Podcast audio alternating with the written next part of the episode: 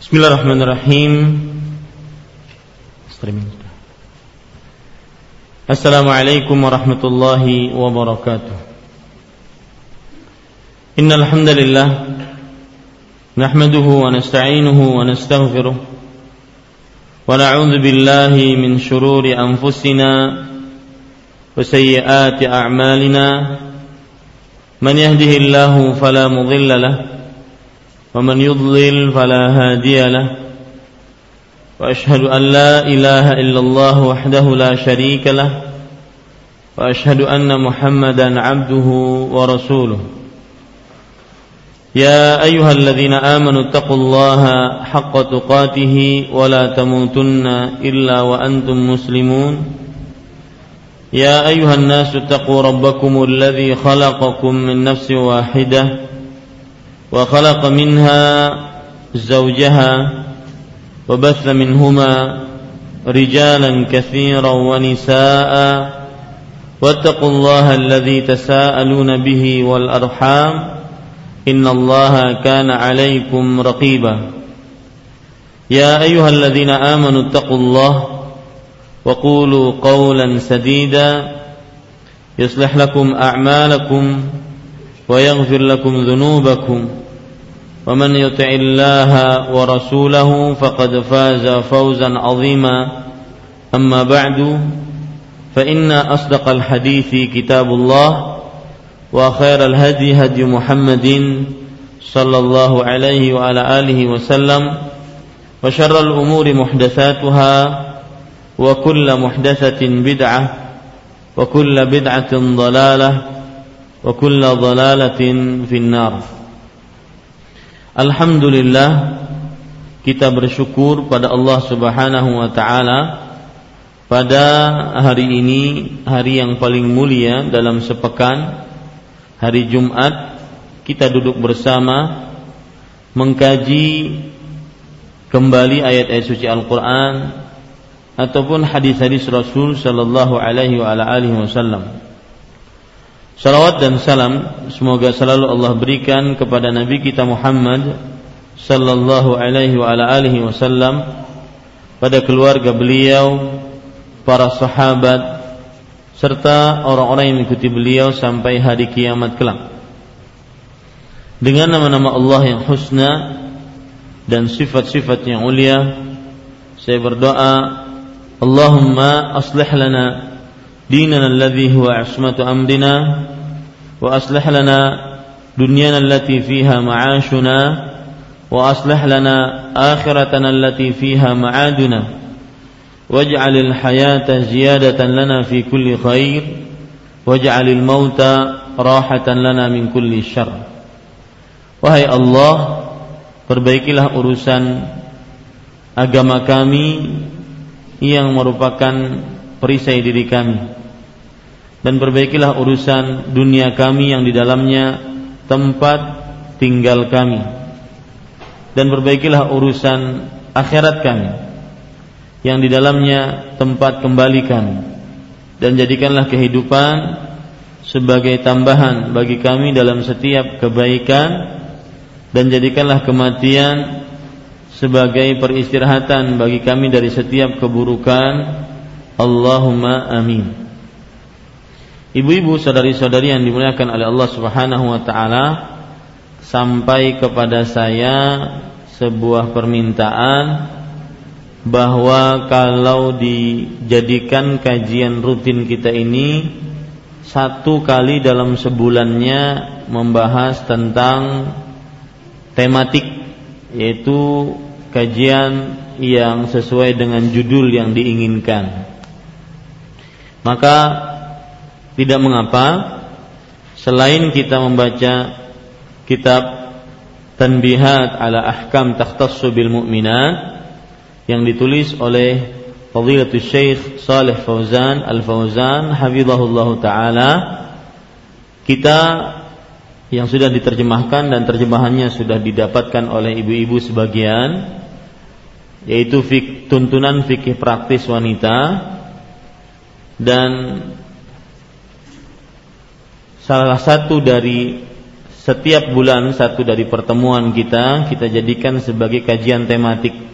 Mudah-mudahan usulan ini juga disetujui oleh ibu-ibu yang lain sehingga terutama nanti kalau ada judul-judul yang memang sangat diperlukan dalam beberapa momen dan kesempatan.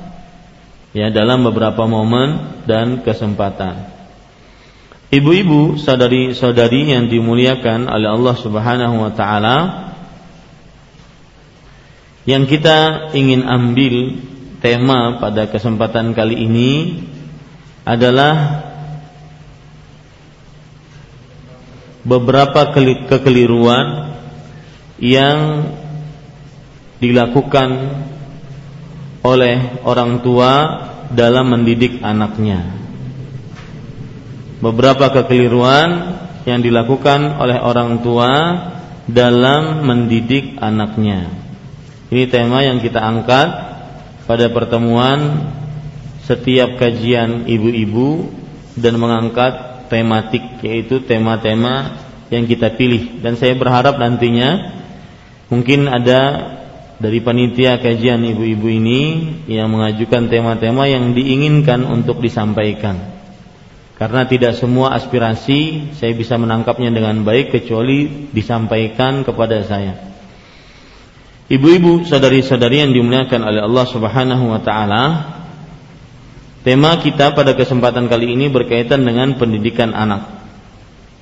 Yang pertama yang kita ingin bahas yaitu kesalahan dalam mendidik anak. Ya, kesalahan dalam mendidik anak. Kesalahan yang pertama atau sebelum saya ingin ucapkan kesalahan-kesalahan tersebut, saya ingin menyatakan kepada ibu-ibu saudari-saudari sekalian dirahmati oleh Allah Subhanahu wa taala ketahuilah bahwa anak adalah amanah pada pundak orang tua. Anak adalah amanah pada pundak orang tua.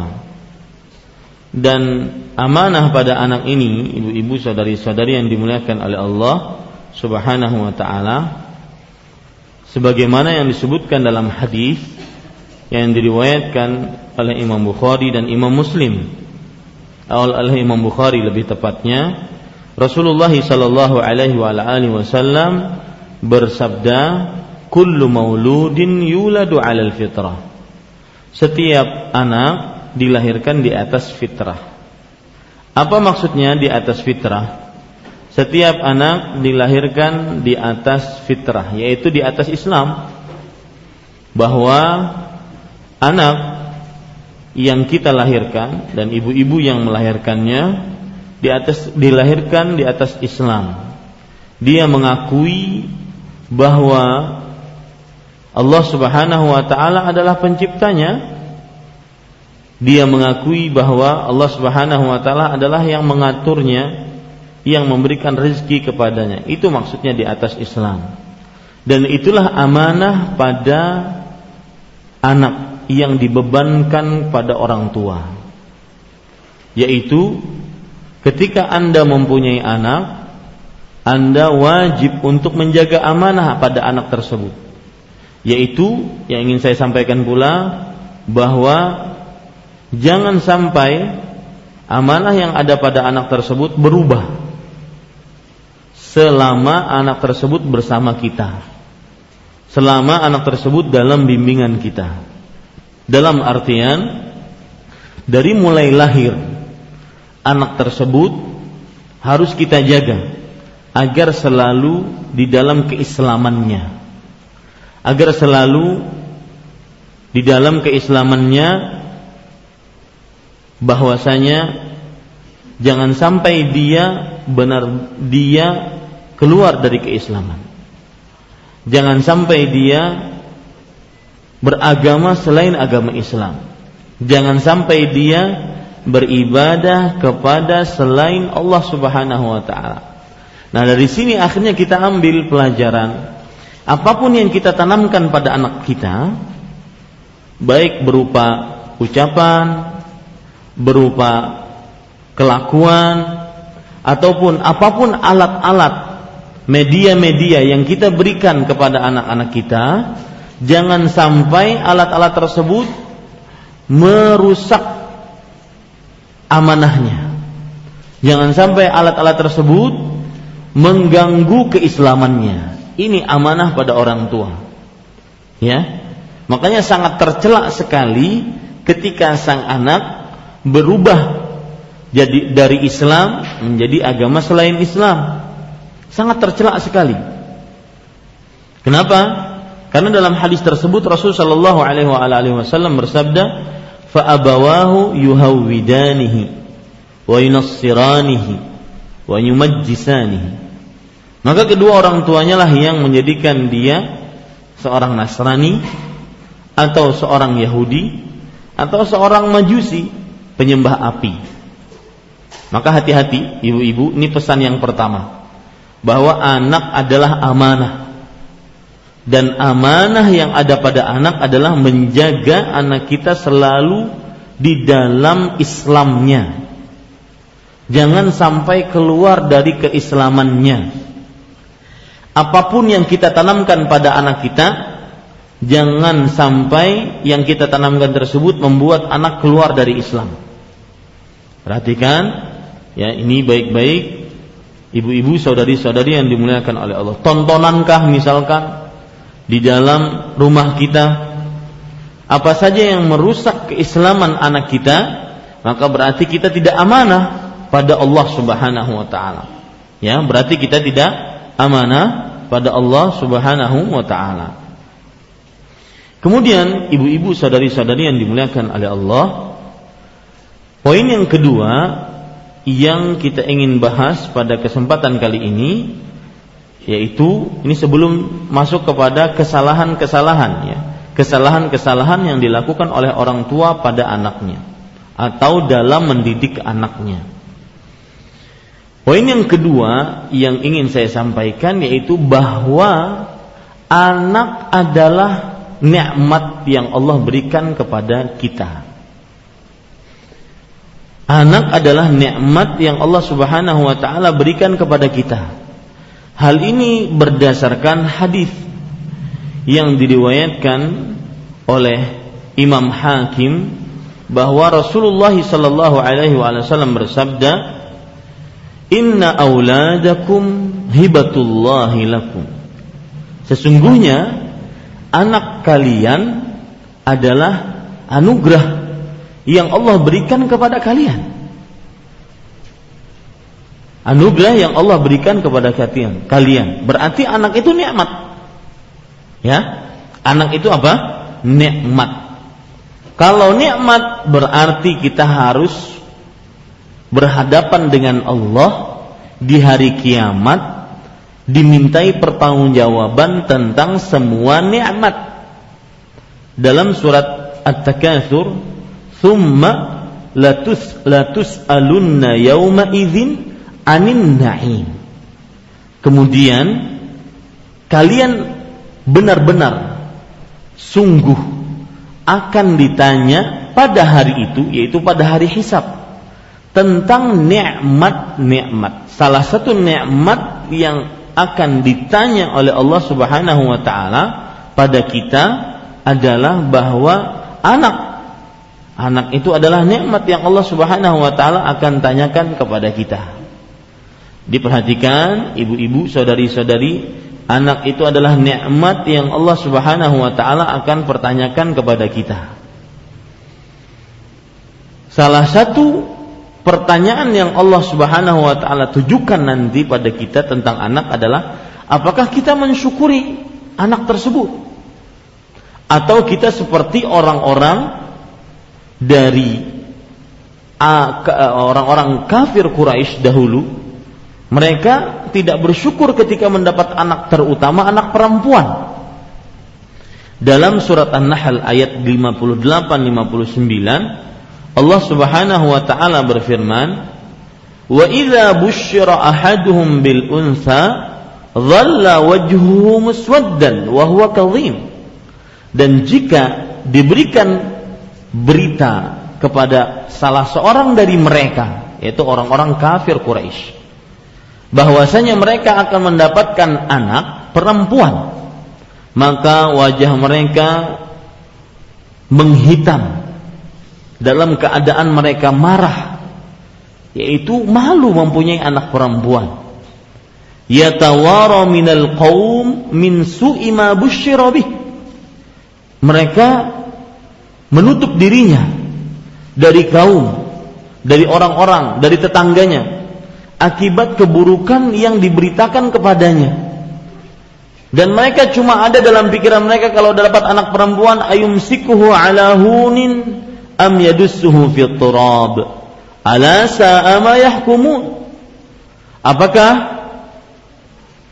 ia akan memegang, membiarkan anak perempuan tersebut bersamanya, tapi dalam kehinaan, atau dia mengubur hidup-hidup anak perempuannya. Maka ini adalah keburukan yang mereka putuskan. Ini ibu-ibu, saudari-saudari yang dimuliakan oleh Allah Subhanahu wa taala.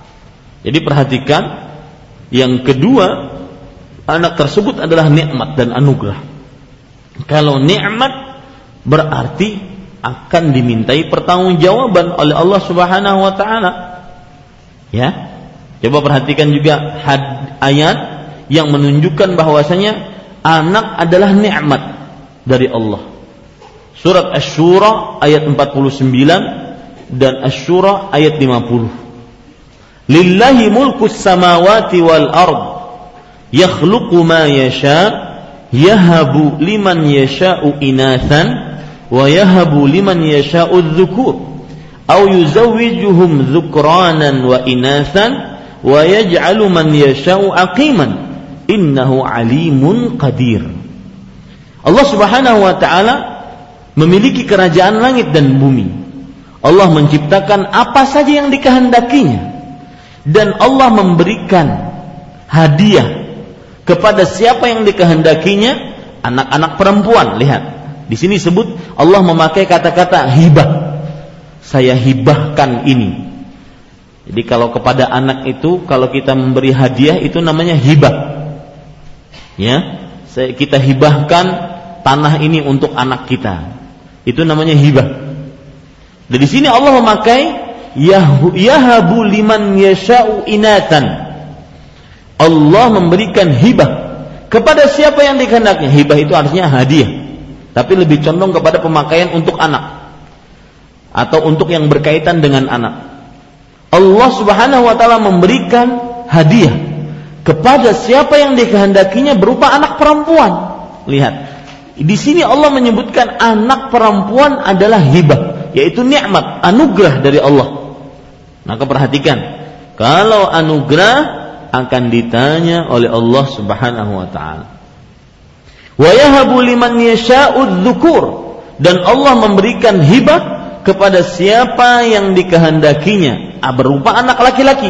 Au yuzawwijuhum wa inatan atau Allah juga memberikan hibah kepada seseorang yang dikehendakinya dengan menggabungkan dia akan mendapatkan anak laki-laki juga mendapatkan anak perempuan. Jadi ada orang tua yang mendapatkan anak laki-laki dan perempuan secara bersama. Wa yaj'alu man yasha'u aqiman.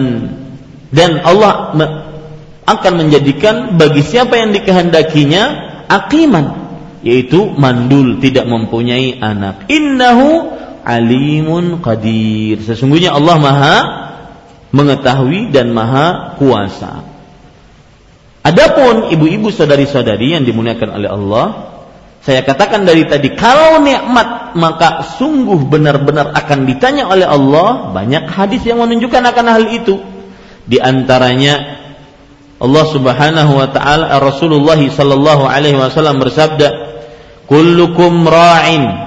Dalam hadis riwayat Bukhari, "Wa kullukum mas'ulun an ra'iyyatihi." Al-amiru alladhi 'ala an-nasi ra'in 'ala ala anhum.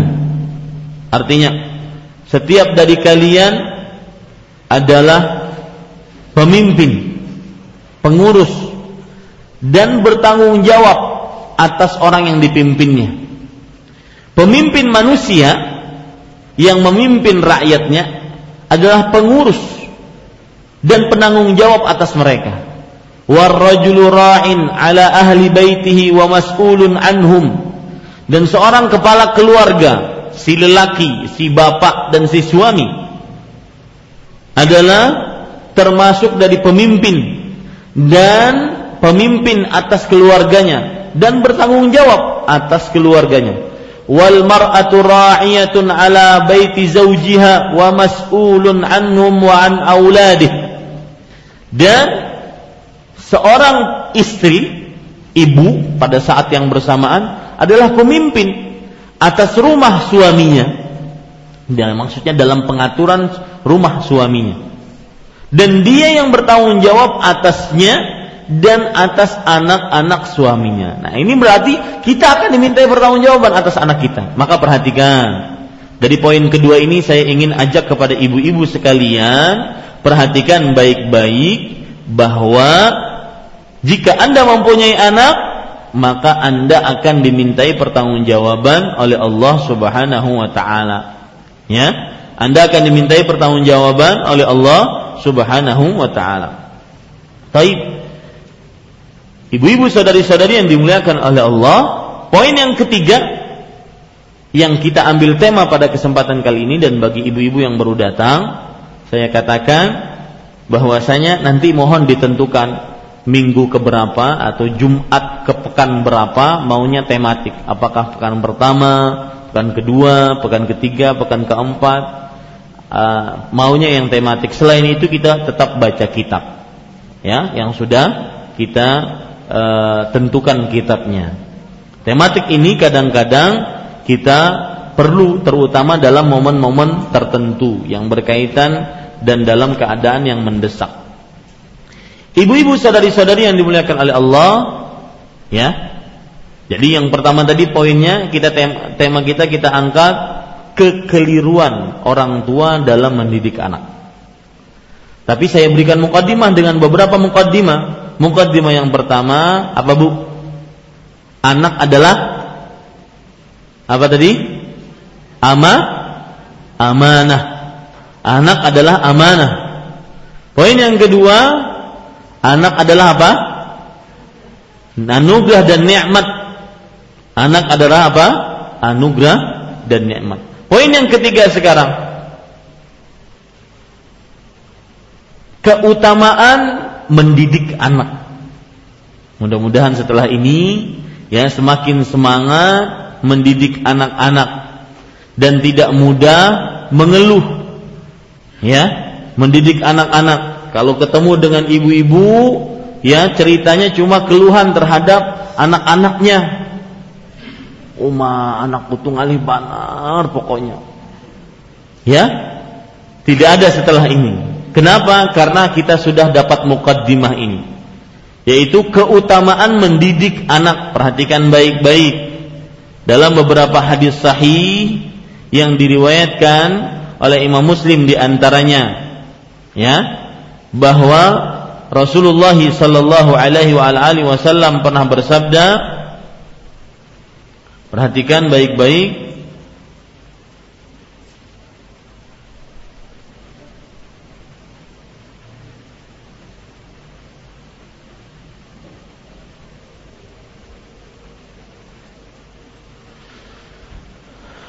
Kita ambil dari hadis yang lain dulu yaitu hadis yang diriwayatkan oleh Imam Ahmad, Imam Baihaqi dan juga Imam Ibnu Majah. An Abi Hurairah radhiyallahu an Rasulullah sallallahu alaihi wasallam bersabda inna rajula la turfa'u darajatuhu fil jannah. Sesungguhnya seseorang akan benar-benar diangkat derajatnya di dalam surga. Fayaqul sampai orang ini bertanya, "Anna li hada?" Bagaimana aku bisa mendapatkan kedudukan yang tinggi ini di dalam surga? Terus diangkat derajatnya oleh Allah Subhanahu wa taala. Fayuqal, maka Allah Subhanahu wa taala menjawab, "Bistighfari waladika lak." Dengan istighfar anakmu untukmu Jadi sang anak memintakan ampun kepada orang tua kepada Allah untuk orang tuanya. Sang anak memintakan ampun ya untuk orang tuanya kepada Allah Subhanahu wa taala. Ini keutamaan mendidik anak. Kalau belum punya anak, maka belum ada yang memintakan ampun kepada Allah Subhanahu wa taala. Makanya para nabi alaihi wassalatu wassalam sangat ingin memiliki anak. Dan ibu-ibu yang belum ditakdirkan oleh Allah Subhanahu wa taala untuk memiliki anak, maka bersabarlah dan terus berusaha berdoa mudah-mudahan Allah Subhanahu wa taala sang maha pemberi ahli waris memberikan keturunan untuk yang belum mempunyai keturunan. Allahumma amin. Ibu-ibu saudari-saudari, lihat keutamaan orang yang memiliki anak dan tentunya mendidik anaknya. Karena sang anak tersebut sebagaimana yang dikatakan dalam pepatah Arab, "Laisal mar'u yuladu 'aliman wa laisa huwa 'ilmin kaman huwa jahilu." Tidaklah seseorang dilahirkan dalam keadaan berilmu dan tidak akan pernah sama orang yang berilmu dengan orang yang bodoh. Anak yang kita terlahir dari rahim kita itu dilahirkan dalam keadaan belum mengenal apa-apa. Nah, ketika dia mengenal apa-apa, diajari oleh orang tuanya, dididik oleh orang tuanya, maka akhirnya dia bisa memintakan ampun untuk orang tuanya dan ibu tahu apa makna minta istighfar? Ketika sang anak misalkan berdoa sebagaimana yang disebutkan dalam doa Nabi Ibrahim, Rabbana ghfirli wali walidayya walil mu'minina yawma yaqumul hisab. Ya, Rabbana ghfirli wali walidayya walil mu'minina yawma yaqumul hisab. Wahai Rabbku, ampunilah aku dan kedua orang tuaku dan seluruh orang beriman pada hari hisab. Apa maksud ampunilah? Ighfir liwalidayya. Amp, uh, berikanlah maghfirah untuk kedua orang tuaku. Apa maksud maghfirah? Sang anak minta kepada Allah untuk orang tuanya diberikan maghfirah. Apa maksudnya maghfirah? Perhatikan baik-baik. Dan ini keutamaan mendidik anak yang sangat luar biasa. Mulai sejak dini ajari anak-anak kita agar lisannya pandai, bukan pandai bernyanyi, bukan pandai uh, berkata-kata yang tidak baik, tetapi pandai mendoakan kepada Allah istighfar untuk orang tuanya. Mulai semenjak dini. Ya. Perhatikan baik-baik apa maksud daripada minta maghfirah kepada Allah beristighfar kepada Allah. Jadi yang pertama sang anak minta kepada Allah agar orang tua ditutupi aibnya. Itu maksud kalimat dari Astaghfirullah, aku memohon maghfirah kepada engkau ya Allah. Itu maksud dari permintaan anak kepada Allah untuk orang tuanya maghfirah. Agar dosa dan aib orang tuanya itu tertutup. Subhanallah indah sekali kan? Di dunia dan di akhirat. Ya di dunia dan di akhirat. Kemudian maksud yang kedua jadi ada beberapa makna beristighfar itu Makna yang ketiga, sang anak memohon kepada Allah agar orang tuanya dihapuskan dosanya. Sebagaimana yang Allah Subhanahu wa taala sebutkan tentang orang yang bertobat kepada Allah Subhanahu wa taala, yaitu Allah Subhanahu wa taala berfirman di dalam Al-Qur'an, "Innallaha yaghfiru dzunuba jami'an." Sesungguhnya Allah Subhanahu wa taala mengampuni seluruh dosa. Sebagaimana disebutkan dalam surat Az-Zumar ayat 53. Menghapuskan. Jadi ketika sang anak, ya Allah, ampunilah orang tuaku. Rabbighfirli wali walidayya. berikanlah maghfirah kepadaku dan kepada orang tuaku, kedua orang tuaku. Itu maksudnya sang anak minta kepada Allah agar orang tua dihapuskan dosanya. Itu makna yang kedua. Makna yang ketiga, ketika sang anak minta kepada Allah agar orang tuanya diberikan maghfirah, maksudnya adalah sebagaimana yang disebutkan dalam surat Al-Furqan, yaitu Allah Subhanahu wa taala menggantikan kesalahannya dengan kebaikan. Jadi sang anak minta kepada Allah agar dosa-dosa orang tua digantikan dengan kebaikan sebagaimana yang disebutkan oleh Allah Subhanahu wa taala dalam Al-Qur'an surat Al-Furqan faulaika yubaddilullahu sayyi'atihim hasanat mereka lah yang digantikan oleh Allah Subhanahu wa taala kesalahan-kesalahan mereka dengan kebaikan-kebaikan. Surat Al-Furqan ayat 72. Ya, Al-Furqannya saya pasti sedangkan ayatnya eh, mohon dilihat nanti. Yang jelas Allah Subhanahu wa taala menyebutkan itu di akhir-akhir surat Al-Furqan. Mohon dilihat nanti. Tapi insya Allah benar surat Al-Furqan ayat 72. Coba saya cek sekarang. Ya, betul.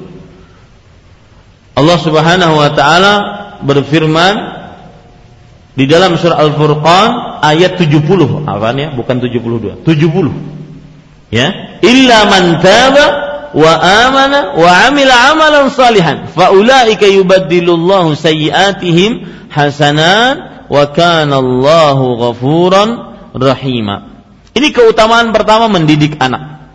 Jadi mulai saat ini ya jangan bosan-bosan mendidik anak. Yang kedua, keutamaan mendidik anak yang kedua yaitu doa anak yang saleh adalah amalan yang tidak terputus walau orang tuanya sudah meninggal.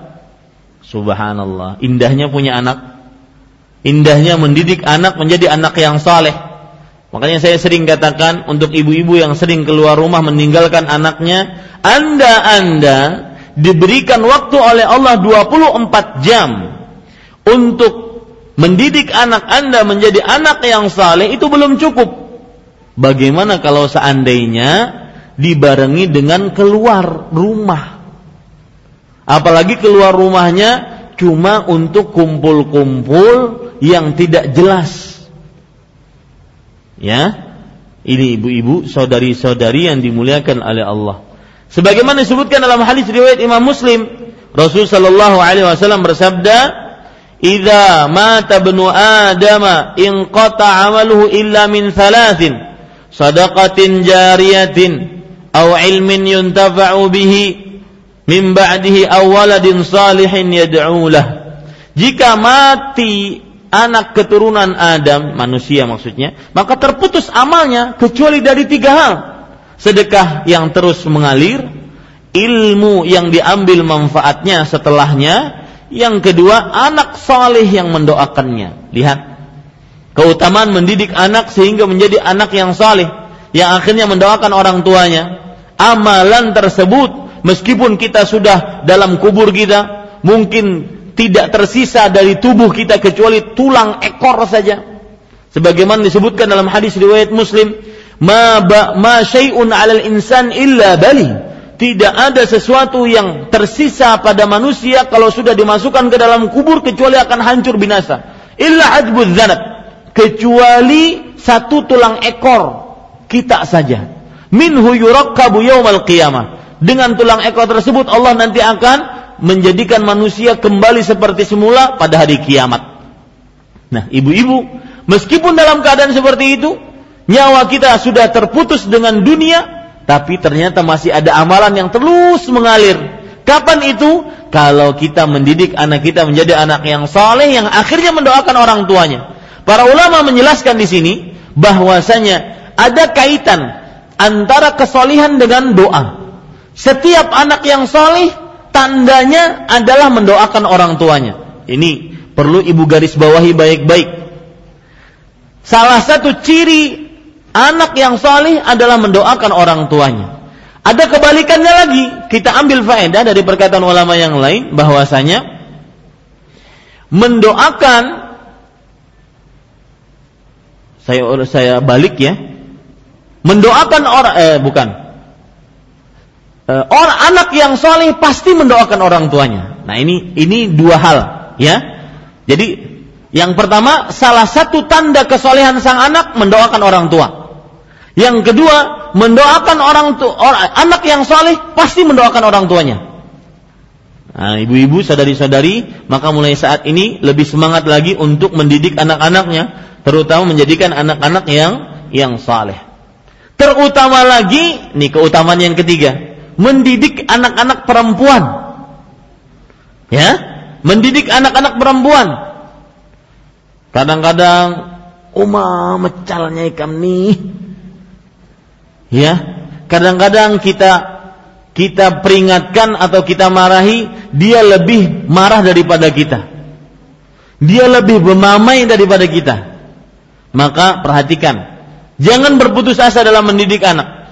Lihat, perhatikan hadis Rasul Shallallahu Alaihi Wasallam yang diriwayatkan oleh Imam Bukhari, an Aisyah radhiyallahu anha, anin Nabi Shallallahu Alaihi Wasallam annahu qala Nabi Muhammad sallallahu alaihi wa alihi wasallam bersabda, "Manubtuliya biha min hadhihi banati bi syai'in kunna lahu sitran minan nar."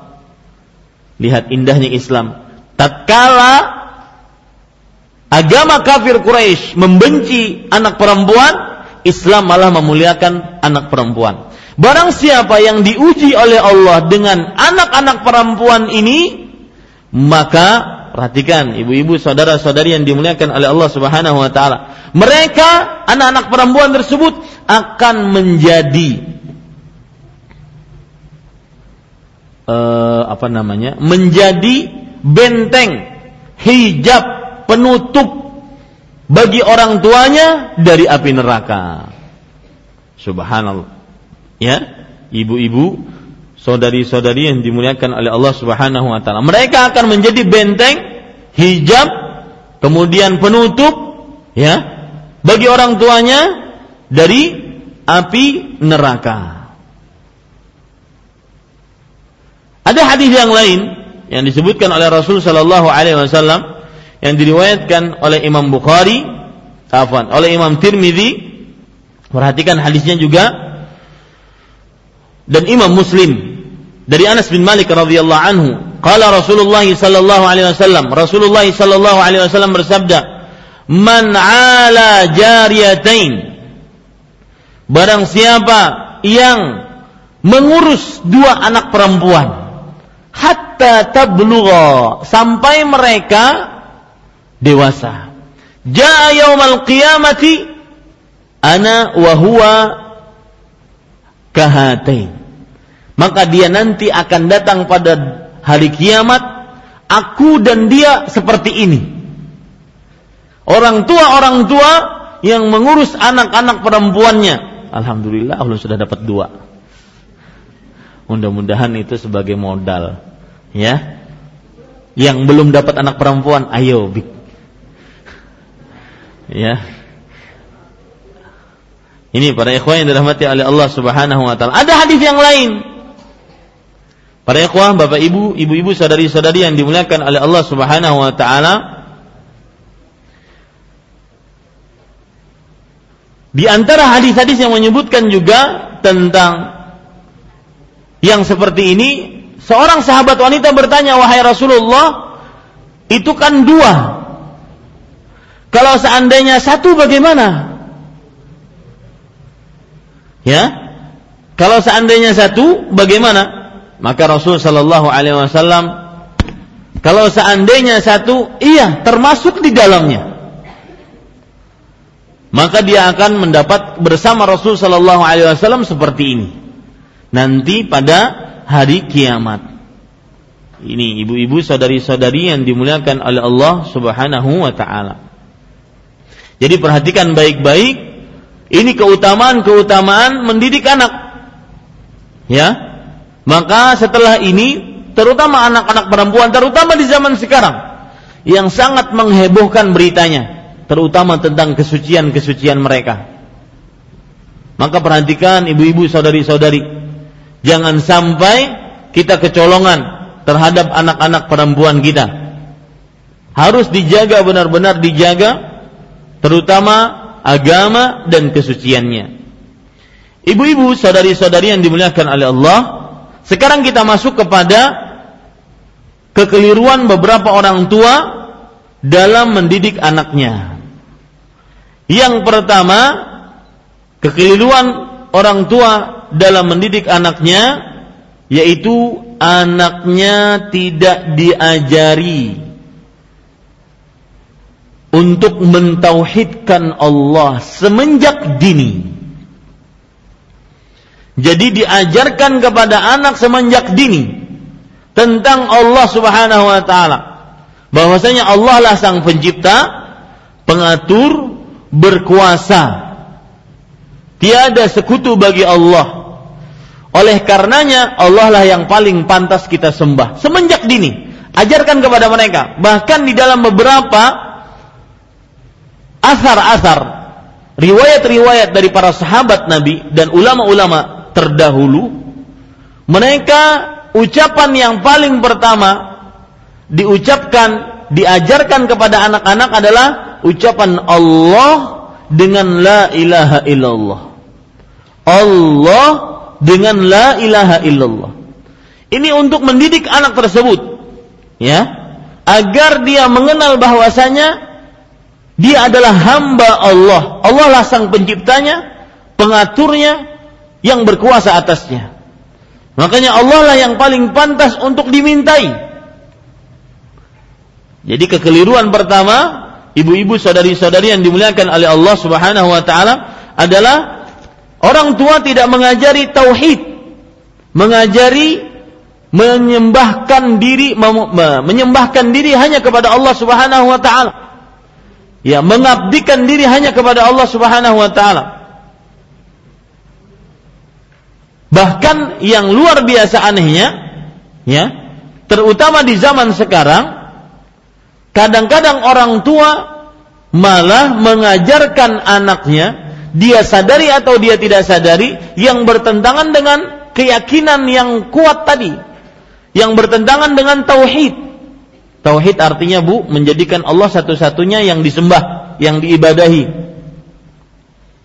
Ya, coba perhatikan Allah Subhanahu wa taala berfirman di dalam Al-Qur'an dalam surat Luqman ayat 13. Lihat ya, surat Luqman ayat 13. Allah Subhanahu wa taala berfirman dan surat Luqman ayat 13 ini ya Bapak Ibu kalau memperhatikan ibu-ibu terutama kalau memperhatikan surat Luqman dari mulai ayat ke-12 kemudian terus ke-13 ke-14 ke-15, ke-16, ke-17, ke-18, ke-19 ya. Terus lagi sampai kepada ya, ke-19 saja. Itu adalah semua wasiat Luqman kepada anaknya. Yang wasiat yang pertama yang diberikan oleh Luqman kepada anaknya adalah wasiat tentang jangan mensyirikan Allah, tauhidkanlah Allah. Nah, ini perlu dicontoh. Coba perhatikan ya, saya baca cerita Luqman dari mulai ayat 12. Walaqad ataina Luqman al-hikmata an yashkur lillah wa man yashkur fa inna ma yashkuru li nafsihi wa man kafara fa inna Allah ghaniyyun hamid. Dan sungguh telah kami berikan kepada Luqman hikmah, ilmu agar bersyukur kepada Allah. Dan barang siapa yang bersyukur maka sesungguhnya dia telah bersyukur untuk dirinya sendiri. Dan barang siapa yang kafir terhadap Allah maka sesungguhnya Allah maha kaya dan maha terpuji. Kemudian di ayat yang ke-13 lihat wa id qala luqmanu dan ingatlah ketika Luqman hamba yang saleh yang bernama Luqman berkata kepada anaknya wa huwa ya'idhuhu dia sedang menasihati anaknya jadi dari mulai ayat yang ke-13 ini ibu-ibu bisa cek nanti di Quran dari mulai ayat yang ke-13 ini sampai ke 19 itu adalah nasihat-nasihat yang diberikan oleh orang tua kepada anaknya. Semestinya ibu lakukan ini kepada anak-anak kita. Ya, kepada anak-anaknya. Itu adalah petunjuk dari Allah, apa nasihat yang perlu dinasihatkan oleh orang tua kepada anaknya. Lihat surat Luqman ayat 13 sampai 19. Ya. Allah berfirman, "Ya bunayya la tusyrik billah." Nasihat yang pertama, "Wahai anakku sayang, janganlah engkau mensyirikkan Allah. Inna syirka la zulmun azim." Sesungguhnya kesyirikan adalah perbuatan kezaliman yang sangat agung. Lihat, ya ini termasuk daripada nasihat yang paling pertama. Tentunya kalau pertama itu yang paling utama. Maka ibu-ibu saudari-saudari sekalian, jangan sampai kita melewatkan untuk mengajari anak-anak kita tentang tauhid. Ya. Ini termasuk daripada kekeliruan orang tua yang tidak mengajari anak-anaknya tentang tauhid ya ibu-ibu saudari-saudari yang dimuliakan oleh Allah Subhanahu wa taala. Terutama lagi misalkan tontonan yang ditonton oleh anak-anak kita. Seperti misalkan tontonan baling-baling bambu. Ya. Si Nobitanya ingin apa saja. Maka yang mengadakan adalah Doraemonnya ini mendidik anak bahwasanya minta ke, tidak kepada Allah. Nah, ini ibu-ibu saudari-saudari yang dimuliakan oleh Allah Subhanahu wa taala. Minta tidak kepada siapa? Kepada Allah Subhanahu wa taala. Ajari anak kita dari mulai semenjak dini untuk minta kepada Allah Subhanahu wa taala. Contoh yang lain. Kekeliruan orang tua dalam praktek sehari-hari dalam perkara tauhid. Seperti yang saya katakan tadi Orang tua kadang dia sadari atau dia tidak sadari, dia mengajari anaknya yang bertentangan dengan akidah Islam. Seperti mungkin si orang tua ini ingin memotivasi, memberikan semangat kepada anaknya. Nah, kalau seandainya kamu belajar, nanti ranking satu insya Allah kamu nak minta apa saja ibu berikan. Emang ibunya bisa menciptakan apa segala sesuatu? Ya. Kamu nak, kalau kamu nanti lulus kuliah, minta apa saja, ibu kasih. Bertentangannya dari sisi akidah dari mana? Karena tidak ada yang memberikan apa saja yang diminta oleh hamba kecuali siapa? Allah. Nah, ini kekeliruan sang orang tua ketika menjadikan ajaran kepada anaknya bertentangan dengan perkara akidah yang benar, perkara tauhid. Kekeliruan orang tua juga ya, salah satu praktek yang sering terjadi juga di tengah orang tua yang berkaitan dengan tidak mengajari tauhid dari mulai semenjak dini orang tuanya tidak mendoakan anaknya agar benar-benar bertauhid dan jauh dari berhala-berhala selain Allah. Eh, berhala-berhala ya sembahan-sembahan selain Allah Subhanahu wa taala. Nah, perhatikan tidak mengerjakan seperti yang dilakukan oleh Nabi Ibrahim alaihissalam. Nabi Ibrahim berdoa dalam surat Ibrahim ayat 35, wajnubni wa baniya an na'budal asnam. Tanyakan pada diri kita selama ini. Mudah-mudahan kalau belum bisa dilaksanakan setelah ini. Doanya berbunyi, Ya Allah jauhkanlah aku dan keturunanku dari menyembah berhala.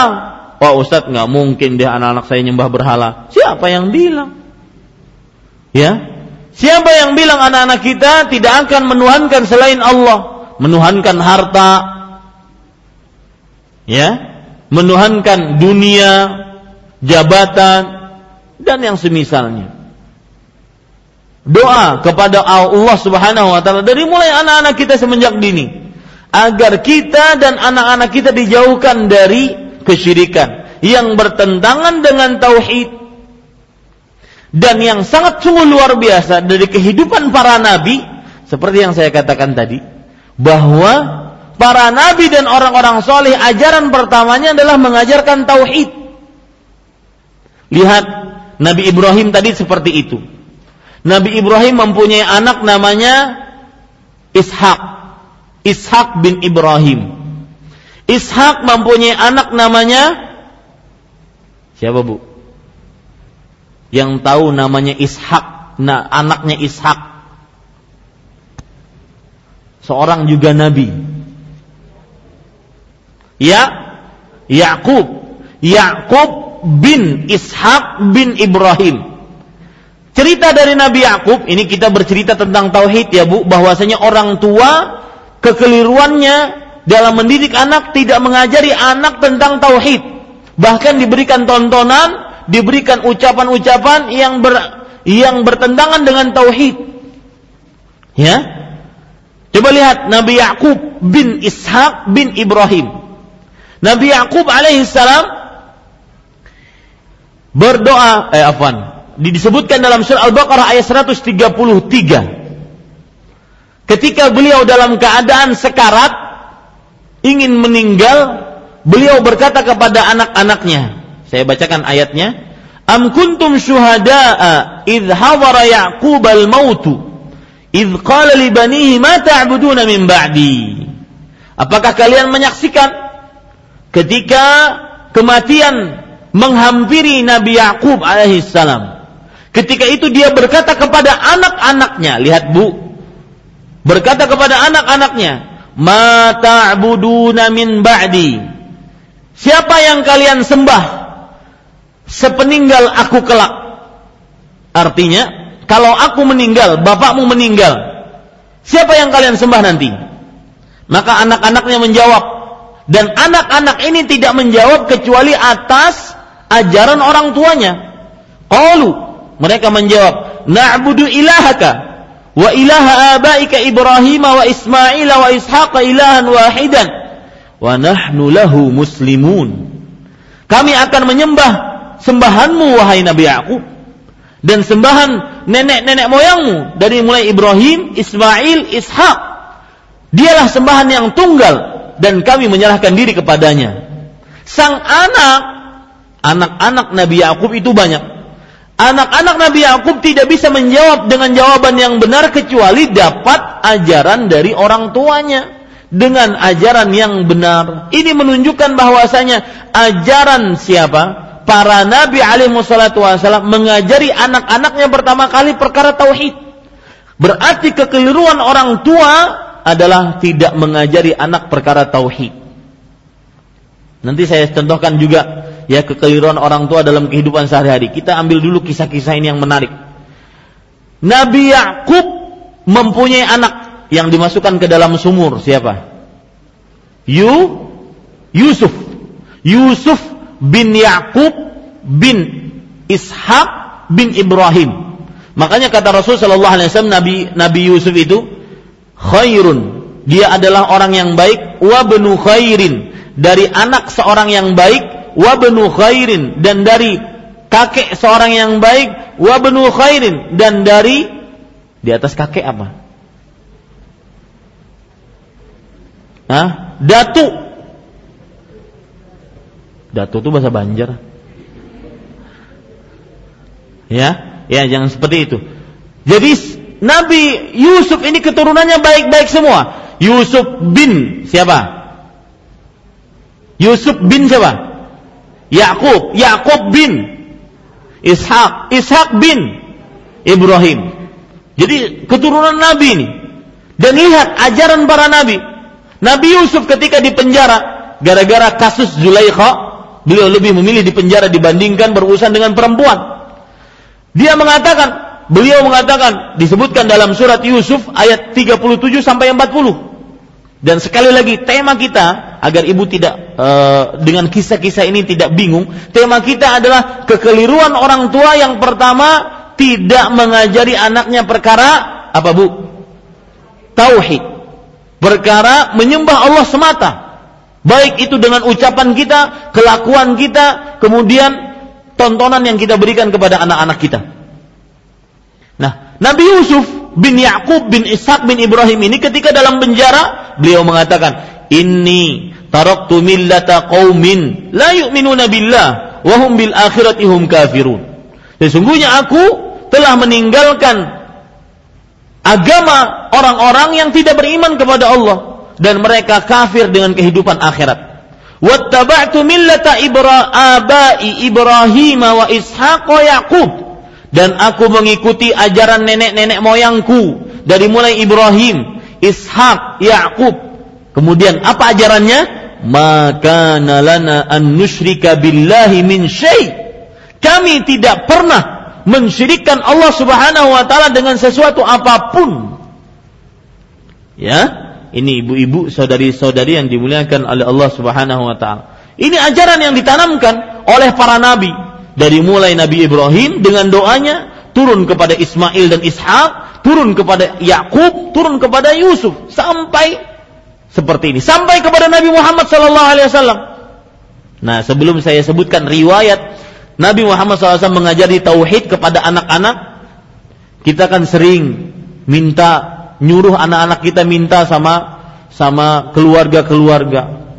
Atau kalau seandainya tidak mau kita, ada orang lah begitu ya. Orang sering menyuruh anaknya untuk minta kepada omnya, minta kepada pamannya, bibinya, tuh minta zakat sana, dia lagi banyak. Kan begitu? Betul apa betul? Ya, minta zakat sana, minta sama om sana. Ya, maka ibu-ibu saudari-saudari ini kekeliruan. Ajari anak kita dari mulai kecil untuk tidak minta-minta kecuali kepada Allah.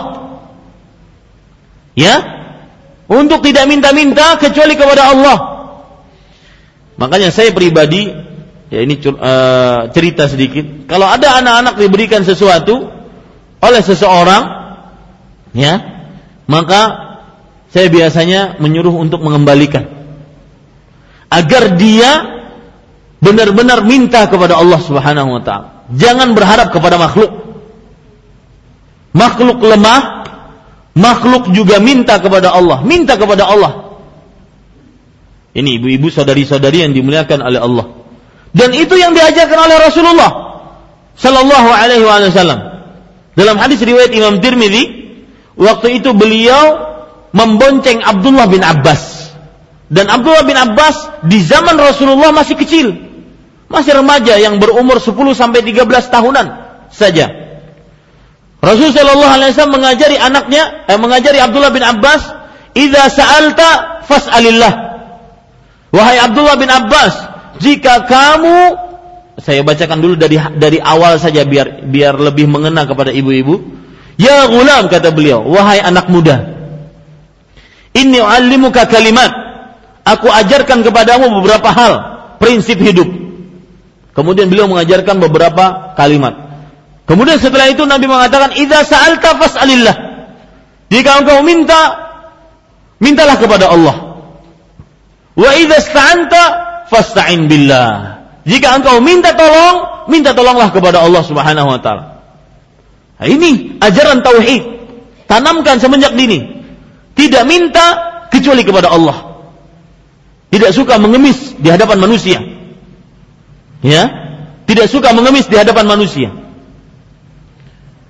Ini ibu-ibu saudari-saudari yang dimuliakan oleh Allah Subhanahu wa taala. Ajari anak-anak kita benar-benar bertauhid benar-benar bahwasanya yang yang memberikan yang memberikan yang memberikan hadiah, yang memberikan petunjuk, kekayaan, apa pun hanya Allah Subhanahu wa taala.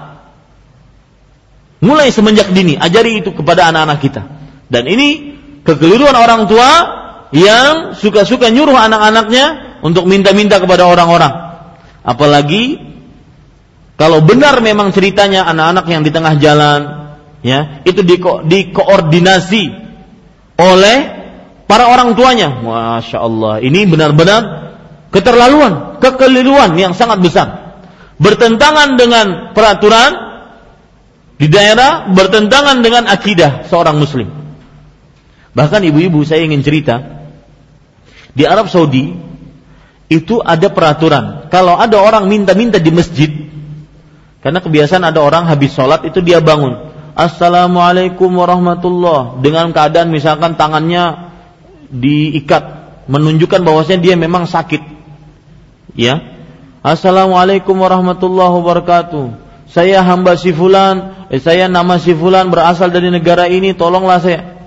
Itu kalau ketahuan sama polisi di Arab Saudi ditangkap. Kenapa? Bukan mau dipenjara, akan tetapi tidak boleh peraturannya minta di masjid kecuali kepada Allah. Itu masalahnya. Dan itu fatwa dari ulama setempat. Dan ini yang menjadikan kita tidak minta-minta kecuali kepada Allah Subhanahu wa taala. Nah, maka mulai saat ini ajari anak kita untuk benar-benar bertauhid. Karena itu modal hidup sukses dunia akhirat, Bu, untuk anak kita. Dan itu kesolihan yang paling solih. Tadi ketika kita berbicara tentang anak soleh, keutamaan mendidik anak, yaitu anak soleh yang mendoakan orang tuanya, kesolihan yang paling solih adalah ketika dia berakidah yang kuat berakidah yang benar. Ini ibu-ibu saudari-saudari yang dimuliakan oleh Allah. Kekeliruan pertama, ya, tidak mengajari terutama tontonan-tontonan. Perhatikan tontonan-tontonan. Minta kepada selain Allah. Percaya, ya. Sekarang kan lagi model sinetron-sinetron, laga-laga kerajaan-kerajaan, modelnya anak-anak kecil. Ya. Ketika kelahi, ya ngucapin Bismillah, Alhamdulillah, Subhanallah. Kemudian muter-muter, ilmu pategeni. Saya juga nggak paham itu. Ya, ini ibu-ibu saudari-saudari yang dimuliakan oleh Allah. Perhatikan, perhatikan akidah anak kita. Jangan sampai, ya, saya katakan, silahkan anak anda kuliah sampai luar negeri Luar-luar negerinya lagi mungkin. Di mana itu luar-luar negeri? Ya, kadang-kadang kan orang tua merasa anaknya wah sekolahnya bukan di Banjarmasin, ya sekolahnya di luar negeri, ya sekolahnya di mana begitu. Seakan-akan dia itu merupakan kesuksesan gitu, bagi seorang orang tua. Cerita ke mana-mana, padahal ya dalam urusan akidah jauh. Nah, ini hati-hati. Itu bukan kesuksesan, Bu. Ya. Itu bukan kesuksesan. Anak kita mungkin jadi diplomat, orang terkenal, ke mana-mana diliput dan segala macam. Tapi tidak bisa sholat, nggak sukses itu. Tidak bisa baca Quran, tidak sukses. Tidak bisa mendoakan orang tuanya, minta ampun untuk orang tuanya, enggak sukses. Ini ibu-ibu sadari-sadari yang dimuliakan oleh Allah. Kemudian kesalahan yang kedua. Ya, kesalahan yang kedua yang dilakukan oleh seorang anak, eh, orang tua kepada anaknya yaitu mencontohkan yang buruk kepada anak.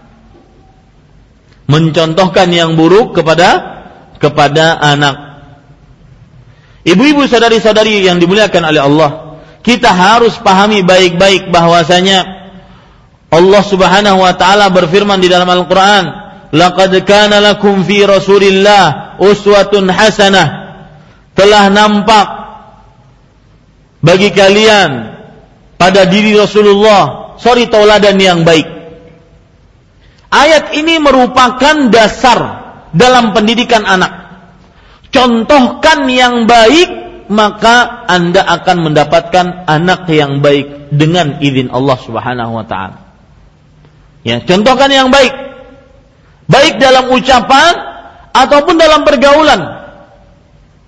Ya, anak-anak umur tiga tahun sudah bisa ngomong atau tiga setengah tahun atau empat tahun sudah bisa ngomong, tapi ngomongnya kok kasar. Nyawa anak mana?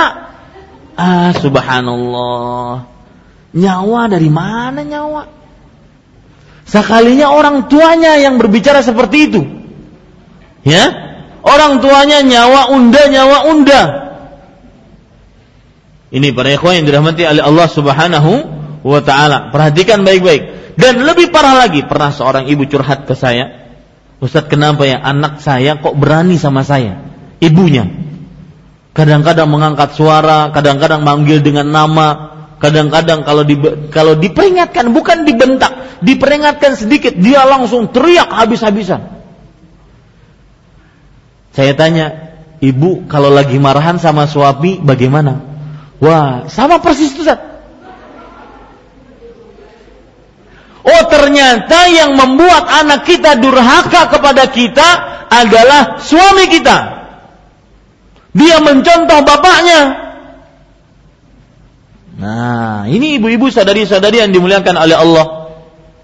Bapaknya suka menjambak rambut. Eh, subhanallah itu. Kalau saya dapati laki-laki seperti itu, saya ajak ke terminal. Tuh, lawan tuh preman. Ya subhanallah, berani sama perempuan. Nah, kalah perempuan. Berani sama anak kecil. Ya.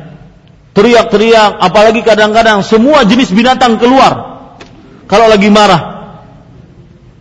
Ya, kata-kata kotor. Padahal Rasulullah SAW bersabda dalam sebuah hadis yang diriwayatkan oleh Imam Tirmidzi dari Abdullah bin Mas'ud radhiyallahu anhu Rasul sallallahu alaihi wasallam bersabda, "Laisal mu'minu bit-ta'an walal la'an walal fahishil badhi." Seorang yang beriman bukanlah seorang yang suka mencaci, suka melaknat, suka berkata kotor atau berkata kasar. Ini ibu-ibu saudari-saudari yang dimuliakan oleh Allah. Maka termasuk kekeliruan orang tua adalah mencontohkan yang buruk kepada sang anak. Dan ibu-ibu saudari-saudari sekalian harus kenali baik-baik bahwasanya kunci sukses dalam mendidik anak adalah menjadi orang tua yang saleh. Kesolehan, catat ini baik-baik. Kesolehan anak ada pada kesolehan orang tua. Jangan heran kalau seandainya anak suka berdusta karena dia ambil pelajarannya itu dari orang tuanya. Kalau janji, orang tuanya tidak tepat janji. Kalau berkata orang tuanya suka dusta. Dan subhanallah, ya, ibu-ibu sadari-sadari kita akan sangat sulit mengajari anak sebuah kejujuran saat kita ketahuan oleh sang anak walau sekali berdusta. Nanti sang anak akan mengungkit-ungkit itu. Abah juga berdusta. Nah, itu. Ya. Padahal itu sudah dustanya lima tahun yang lalu. Dia akan ingat selalu itu. Apa dalil bahwasanya pengaruh orang tua yang soleh terhadap anak sangat kuat untuk menjadikan sang anak menjadi anak yang soleh. Coba perhatikan dalam surat Ali Imran ayat 33 sampai 34 Allah Subhanahu wa taala berfirman, "Inna Allah astafa Adam wa Nuhan wa ala Ibrahim wa ala Imran 'alal alamin." Sesungguhnya Allah Subhanahu wa taala mengutus Nabi Adam, Nabi Nuh dan keluarga Ibrahim, keluarga Imran menjadi para nabi dan para rasul di al, pada alam semesta. Dzurriyyatan ba'duha min ba'd. Ini perhatikan. Ya. Keturunan akan mengikuti keturunan yang lain. Keturunan akan mengikuti keturunan yang lain. Al-Syeikh Abdurrahman bin Nasir Al-Sa'di rahimahullah mengatakan, maksud dari firman Allah, "Dzurriyyatan ba'daha min ba'd." Keturunan akan mengikuti keturunan yang lain, hasalat tanasubu wat tashabuhu bainahum fil khalqi wal akhlaqil jamilah. Akan terjadi kesesuaian kesamaan di antara keturunan tersebut dalam ciptaan dan akhlak-akhlak yang baik. Lihat. Kapan kita berbuat baik, maka pada saat itu kita akan mendapatkan anak-anak yang baik. Kapan ucapan kita? Makanya kita bisa menghitung ya sebagai orang tua. Uh, contoh ya, saya beri contoh ini uh, ceritanya Abdullah anak saya. Dia itu kan tidak bisa bahasa Indonesia dan eh, bahasa Banjar di rumah dibicarai bahasa Banjar, di bahasa Indonesia. Kemudian dia pada suatu waktu kita tidak pernah ngomong kepada dia bahasa Banjar dan ngomongannya bahasa Banjar yang yang jelek-jelek, maka kita akan tahu ini berarti dia, dia dengar dari orang lain. Ini bukan ajaran kita. Misalkan suatu saat dia mengatakan, "Kai jangan diherani, Ya, wah, saya bilang, Tahu dari mana Abdullah jangan diherani. Dia langsung bilang, dari teman bah. Maka yang seperti ini bukan saya katakan bahwasanya itu mutlak buruk, akan tetapi saya ingin mengambil sebuah contoh bahwasanya anak ketika berkata-kata yang bukan kebiasaan kita, kita akan mengetahuinya. Bahwasanya ini adalah sesuatu yang dia ambil dari luar. Ini adalah kebiasaan yang dia ambil dari luar. Pernah suatu ketika juga Abdullah bilang di rumah setelah dia bergaul dengan kawan-kawannya dia bawa ke rumah. Kemudian dasar kampret. Sebentar sebentar saya bilang. Abdullah sini. Ini dengar kampret dari mana? Dari teman. Nggak boleh itu jelek.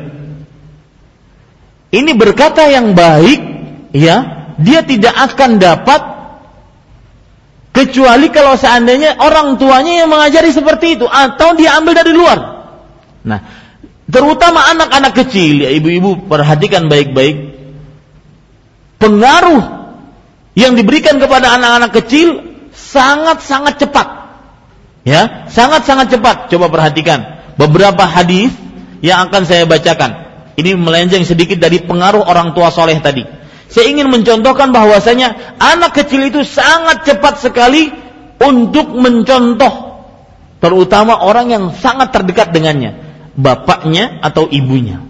Coba perhatikan hadis yang diriwayatkan oleh Imam Abu Daud dan dihasankan oleh Imam Albani rahimahullahu taala.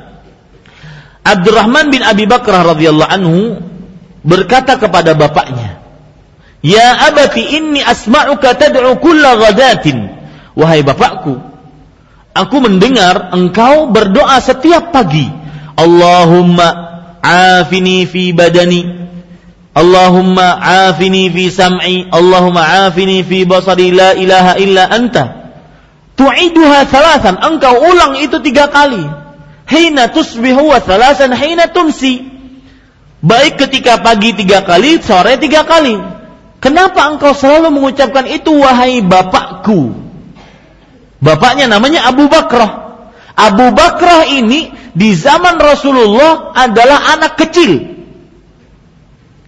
maka beliau mengatakan, "Inni sami'tu Rasulullah sallallahu alaihi wasallam yad'u bihinna fa ana uhibbu an astanna bi sunnati." Wahai anakku, aku ketika kecil di masa Rasulullah masih hidup, aku mendengar itu Rasulullah sallallahu alaihi wasallam mengucapkannya setiap pagi tiga kali, setiap sore tiga kali. Lihat, anak-anak kecil dia sangat-sangat mengingat apa yang dia lihat, apa yang dia dengar. Maka perhatikan ibu-ibu saudari-saudari sekalian. Ya. Kelakuan kita di hadapan anak-anak. Contoh, saya beri contoh nih. Anak-anak kita atau sebagian anak-anak jangan kita lah ya. Sebagian anak-anak kadang dia tidak malu-malu untuk buka mohon maaf anak-anak yang mungkin masih balita telanjang di hadapan anak-anak di hadapan orang lain. Ya, di hadapan orang lain. Padahal dia kalau dibicarai, ayo masuk, itu dia sudah paham. Meskipun sebat sesuai dengan batas kemampuan dia. Ternyata dia ambil itu, anak-anaknya suka telanjang. Kenapa? Karena bapak ibunya kalau ganti baju tidak memperhatikan di mana ganti baju. Dianggap anaknya karena sudah balita, eh karena masih balita, maka dia biarkan saja anak-anaknya dia ganti baju di hadapan anak-anaknya. Padahal anak-anak terus berkembang. Dia paham. Meskipun anak itu umurnya empat setengah tahun lima tahun kalau kita ganti baju ya jangan di hadapan mereka. Menunjukkan bahwasanya ada sifat malu kalau kelihatan kemaluan. Nah ini ibu-ibu saudari-saudari yang dimuliakan oleh Allah Subhanahu wa taala saya kembali ke permasalahan tadi bahwasanya pengaruh orang tua soleh sangat kuat. Sering saya ceritakan cerita ini surat Al-Kahfi ayat 82. Langsung saja bahwasanya dua anak yatim yang masih kecil yang belum balik dia mendapatkan warisan dari orang tuanya yaitu berupa lempengan emas di bawah rumahnya. Dan lempengan emas tersebut, ibu-ibu saudari-saudari sekalian, tertulis di situ Bismillahirrahmanirrahim, menunjukkan bahwasanya orang tuanya beriman kepada Allah. Kemudian tertulis ajaban liman aiqana bil qadari summa ais. Heran orang yang beriman kepada takdir tetapi dia putus asa. Ajaban liman aiqana bil mauti thumma amin. Heran kepada orang yang beriman tentang adanya kematian kemudian dia merasa aman dari siksa Allah. Ini menunjukkan keimanan orang tua. Lihat, sang anak yatim ini mendapatkan harta warisan dari bapaknya dan Allah menyebutkan wa kana abuhuma salihan. Bapaknya dari dua anak yatim tersebut atau orang tuanya dari dua anak yatim tersebut adalah anak yang saleh. Menunjukkan orang tua yang saleh benar-benar akan menjaga anaknya baik dalam perkara dunia atau akhirat. Ternyata juga Orang tua yang soleh yang disebutkan dalam ayat ini bukan orang tua kandung langsungnya, bukan. Tetapi kakeknya yang ketujuh. Menunjukkan bahwasanya orang tua yang soleh akan menjaga keturunannya sampai tujuh turunan. Subhanallah. Maka perhatikan ibu-ibu, saudari-saudari yang dimuliakan oleh Allah, ya karena waktu yang tidak cukup, saya ingin buka pertanyaan-pertanyaan tentunya sangat banyak sekali sebenarnya banyak sekali uh, apa kekeliruan-kekeliruan orang tua di antaranya yaitu ya tidak mendoakan anak. Ya, di antaranya yaitu tidak mendoakan anak. Dan lebih parah lagi malah mendoakan anak yang keburukan. Ya, Misalkan orang tuanya lagi kesal kepada anaknya disuruh begini tidak mau disuruh begini malah menangis dan segala macamnya. Dia doakan burukan kepada anaknya. Contohnya misalkan sang anak mendoakan eh, sang orang tua mendoakan ikamilah. Uh. Ya. Uh, ulun dulu ada ingat guru guru mengaji di Masjid Nabawi Syekh Ubaid Al-Afghani. Salah satu guru saya, guru Al-Quran saya. Dan guru Al-Quran saya ada tiga. Yang pertama, abahnya Usuf di Ratu Jaleha. Beliau yang pertama kali ngajari Al-Quran. Kemudian yang kedua di Kudus, uh, Kiai Haji Abdul Basir. Yang ketiga Syekh ini di Madinah yaitu Syekh Ubaid Al-Afghani. Beliau kalau lagi marah kepada kita kalau salah dalam menyetor Al-Qur'an, beliau berdoa. Doanya apa? Allahumma kfina syarrak. Ya Allah, cukupkan pada kami keburukan orang ini. Jadi beliau malah mendoakan yang baik. Tidak seperti sebagian orang tua yang ketika menasehati anaknya, dia malah mendoakan yang buruk-buruk terhadap anaknya. Mudahan ikam kan bisa menghafal bujur-bujur. Nah ini jangan sampai terjadi seperti ini, ya. Padahal Allah Subhanahu Rasul sallallahu alaihi wasallam bersabda, "La tad'u ala anfusikum wala ala auladikum wala amwalikum." Jangan kalian mendoakan keburukan untuk diri kalian, anak kalian, harta kalian. Jadi jaga lisan kita ketika kita marah terhadap anak-anak kita. Mungkin di sana ada pintu-pintu langit yang dibukakan oleh Allah yang mana lisan kita ya waktu itu berucap yang buruk. Kemudian anak kita benar-benar didoakan oleh kita dengan keburukan. Akhirnya sampai dia tua anak kita mendapatkan doa keburukan orang tuanya. Dan ibu-ibu saudari-saudari kesalahan yang ketiga tadi yaitu tidak mendoakan anaknya. Maka saya pernah mempunyai eh, artikel doa dengan judul ini doanya jika ingin mendoakan anak Anda.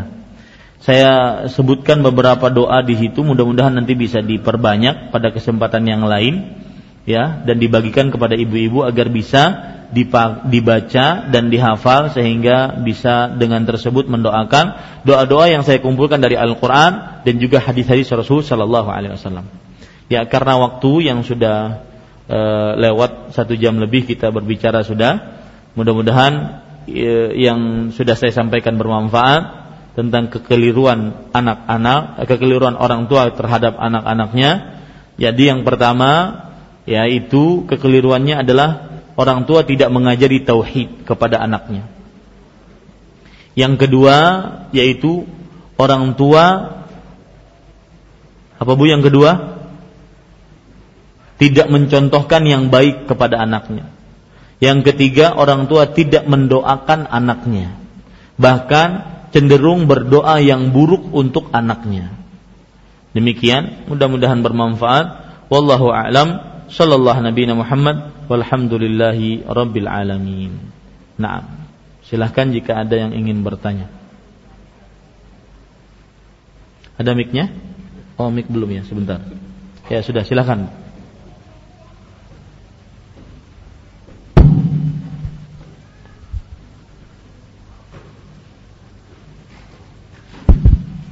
Assalamualaikum warahmatullahi wabarakatuh. Waalaikumsalam warahmatullahi wabarakatuh. Silakan Bu. Uh, Ustadz, waktu dulu kan kita masih jahil, masih tidak mengerti bagaimana cara mendidik anak yang sesuai sunnah. Dulu waktu mendidik anak masih kecil itu cuma diajarin sholat, baca Quran. Kita tidak tahu mengajarkan anak tauhid. Sekarang anak-anak sudah tumbuh besar, Ustadz. Gimana caranya Ustadz agar pendidikan tauhid ini bisa kita sampaikan kepada anak-anak kita yang sudah dewasa. Terima kasih Ustaz. Iya.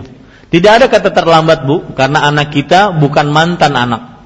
Meskipun mereka sudah menjadi anak yang sudah berkeluarga, bahkan mungkin punya cucu, maka tidak ada kata terlambat untuk orang tua. Terus saja kita mulai saat sekarang sesudah kita mengetahui ilmunya, kita ajari anak kita tentang tauhid. Kita ajari anak kita untuk benar-benar meminta hanya kepada Allah, benar-benar beribadah hanya kepada Allah Subhanahu wa taala. Jadi tidak ada kata terlambat. Allah Rasulullah sallallahu alaihi wasallam bersabda, "Innallaha yaqbalu taubatal 'abdi ma lam yughargir." Sesungguhnya Allah menerima taubat seorang hamba selama dia belum nafasnya di tenggorokan. Ya, selama kita masih hidup, hayat ada di kandung badan, kemudian anak-anak kita juga masih sehat, kemudian mereka bertambah dewasa, bahkan mungkin ada yang sudah menikah seperti yang saya katakan tadi, tetap ajari mulai sekarang anak-anak kita tauhid. Ya, mungkin agak terasa aneh pertama, akan tetapi itu sudah menjadi kebiasaan. Ya, Nah ini juga e, ketika saya mendengar per, pertanyaan ibu tadi, saya jadi ingat bahwasanya salah satu kekeliruan dan ini salah satu materi e, kekeliruan anak orang tua kepada anak adalah hanya memperhatikan perkara-perkara dunia.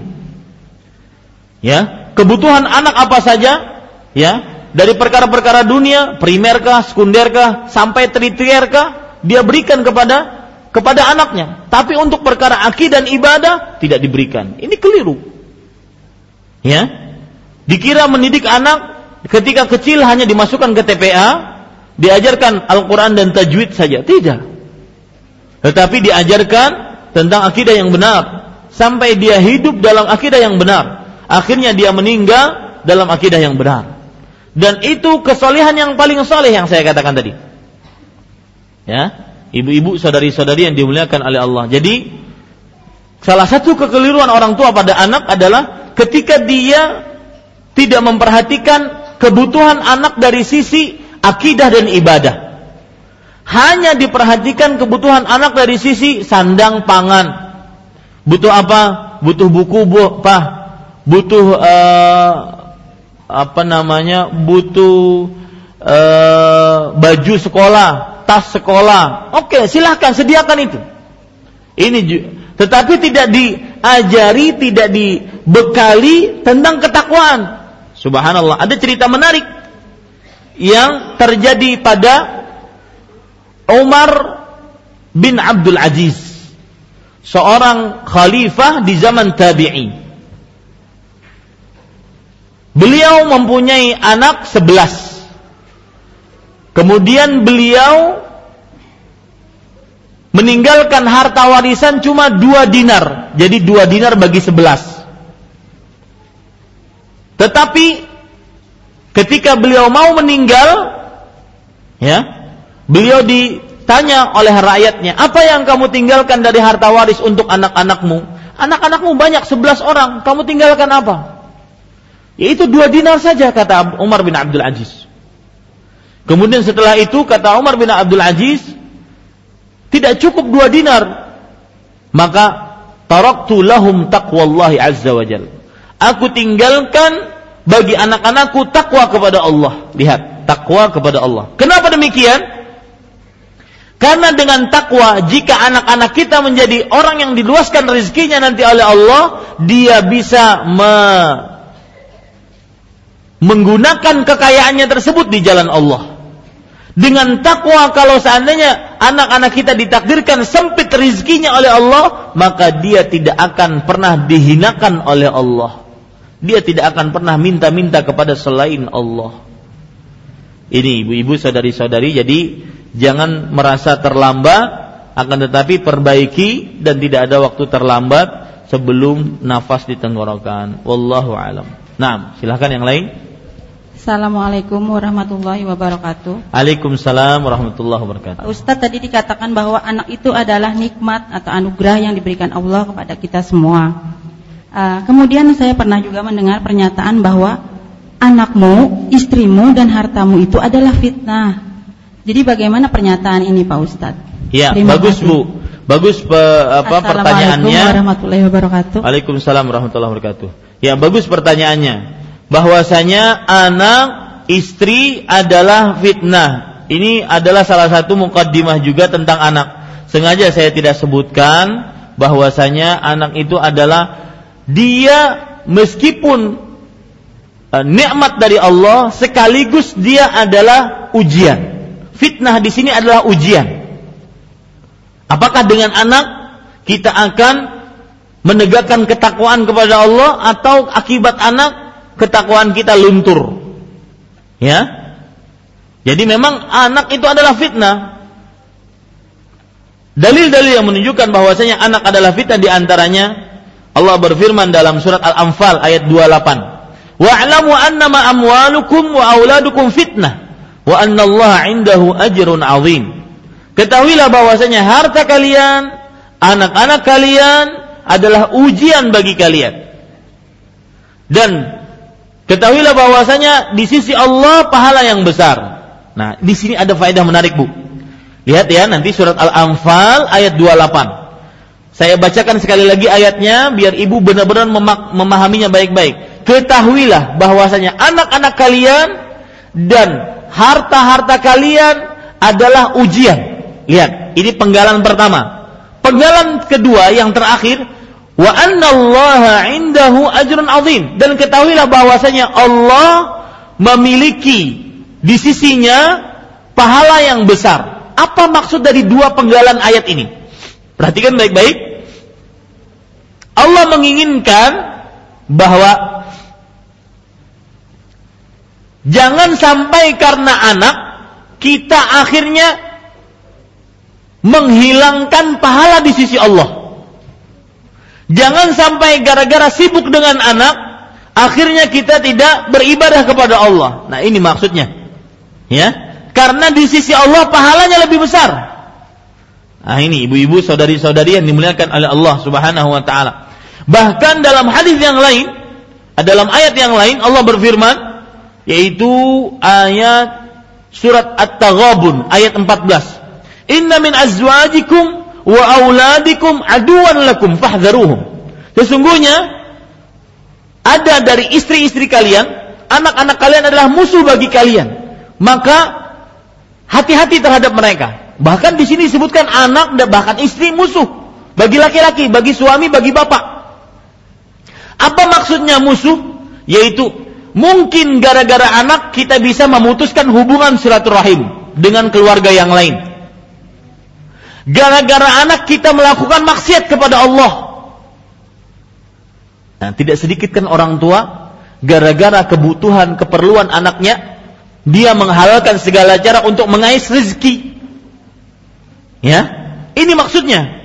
Jangan sampai gara-gara istri atau anak kita kita akhirnya menghalalkan segala cara untuk mendapatkan sesuatu yang diinginkan oleh istri dan anak kita. Makanya di sini disebutkan musuh bagi kalian. Nah, perhatikan itu ibu-ibu saudari-saudari yang dimuliakan oleh Allah. Ada lagi hadis yang diriwayatkan oleh Imam Hakim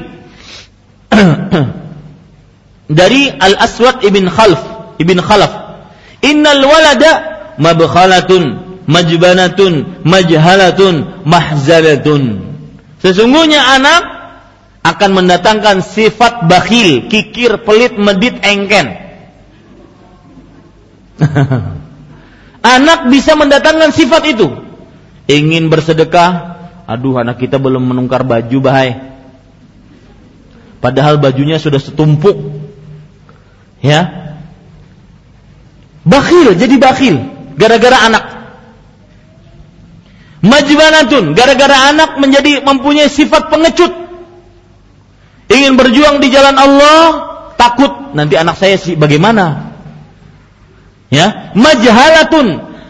Anak mendatangkan kebodohan. Gara-gara anak akhirnya tidak ikut hadir pengajian. Gara-gara ngurus anak.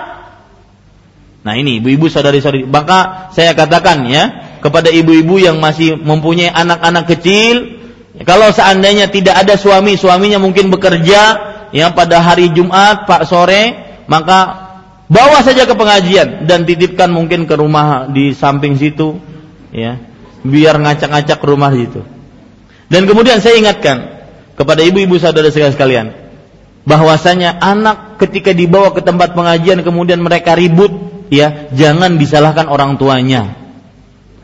Orang tuanya mungkin dia adalah termasuk panitia kajian.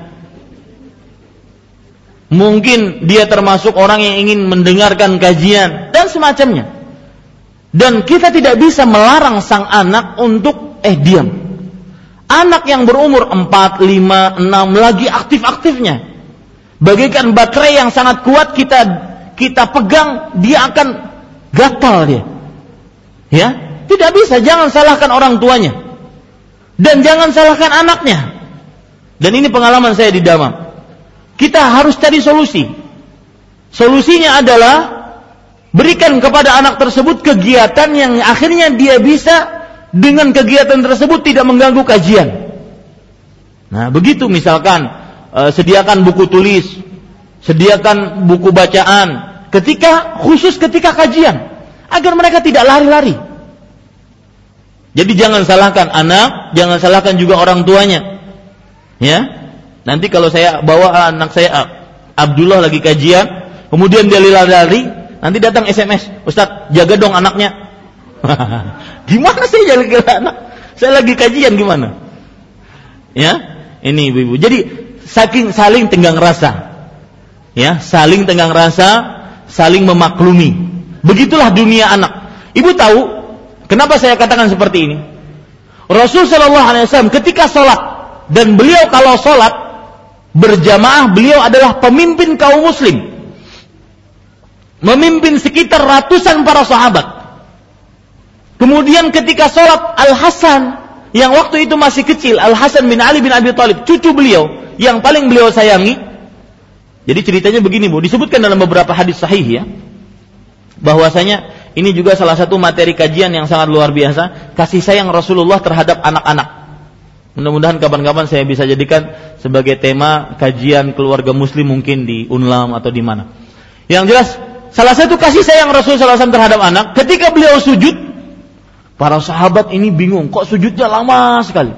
Yang meriwayatkan hadis ini bercerita, sujud Rasulullah terlalu lama. Akhirnya saya ngangkat kepala, melihat apa sih terjadi.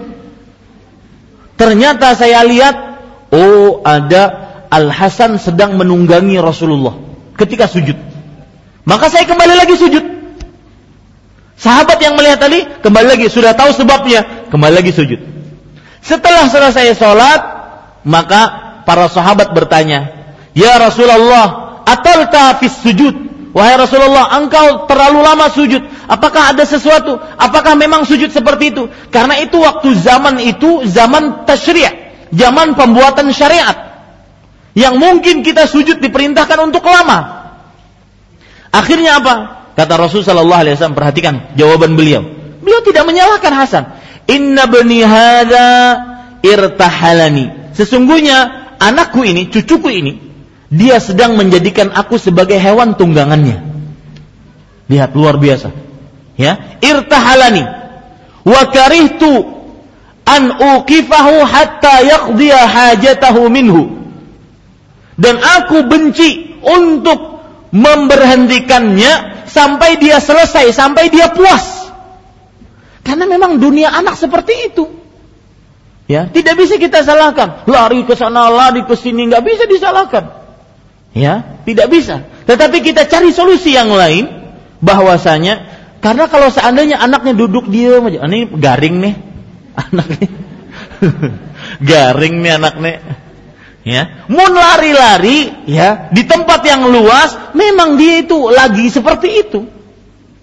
Lagi aktif-aktifnya. Nah, mun semacam kayak orang yang sudah berkeluarga, bapaknya lari-lari, nah ini luar biasa berarti. Luar biasa. Ini di luar kebiasaan kalau bapaknya yang lari-lari. Kalau anak-anak itu biasa. Tapi kita cari solusi sekarang. Solusinya apa? Solusinya beri mereka mainan, beri mereka tulisan, beri mereka apa saja yang bisa mereka diam, duduk, ya, di situ untuk mendengarkan. Nah ini ibu-ibu, saudari-saudari, jadi jangan takut. Ya, saya nggak mau ah ke pengajian, susah bawa anaknya. Jangan, datang ke pengajian. Kemudian juga saya ucapkan kepada ibu-ibu yang baru-baru datang, ya, saya ucapkan selamat datang di Masjid Imam Syafi'i di Majlis Ta'lim uh, khusus untuk ibu-ibu di masjid ini.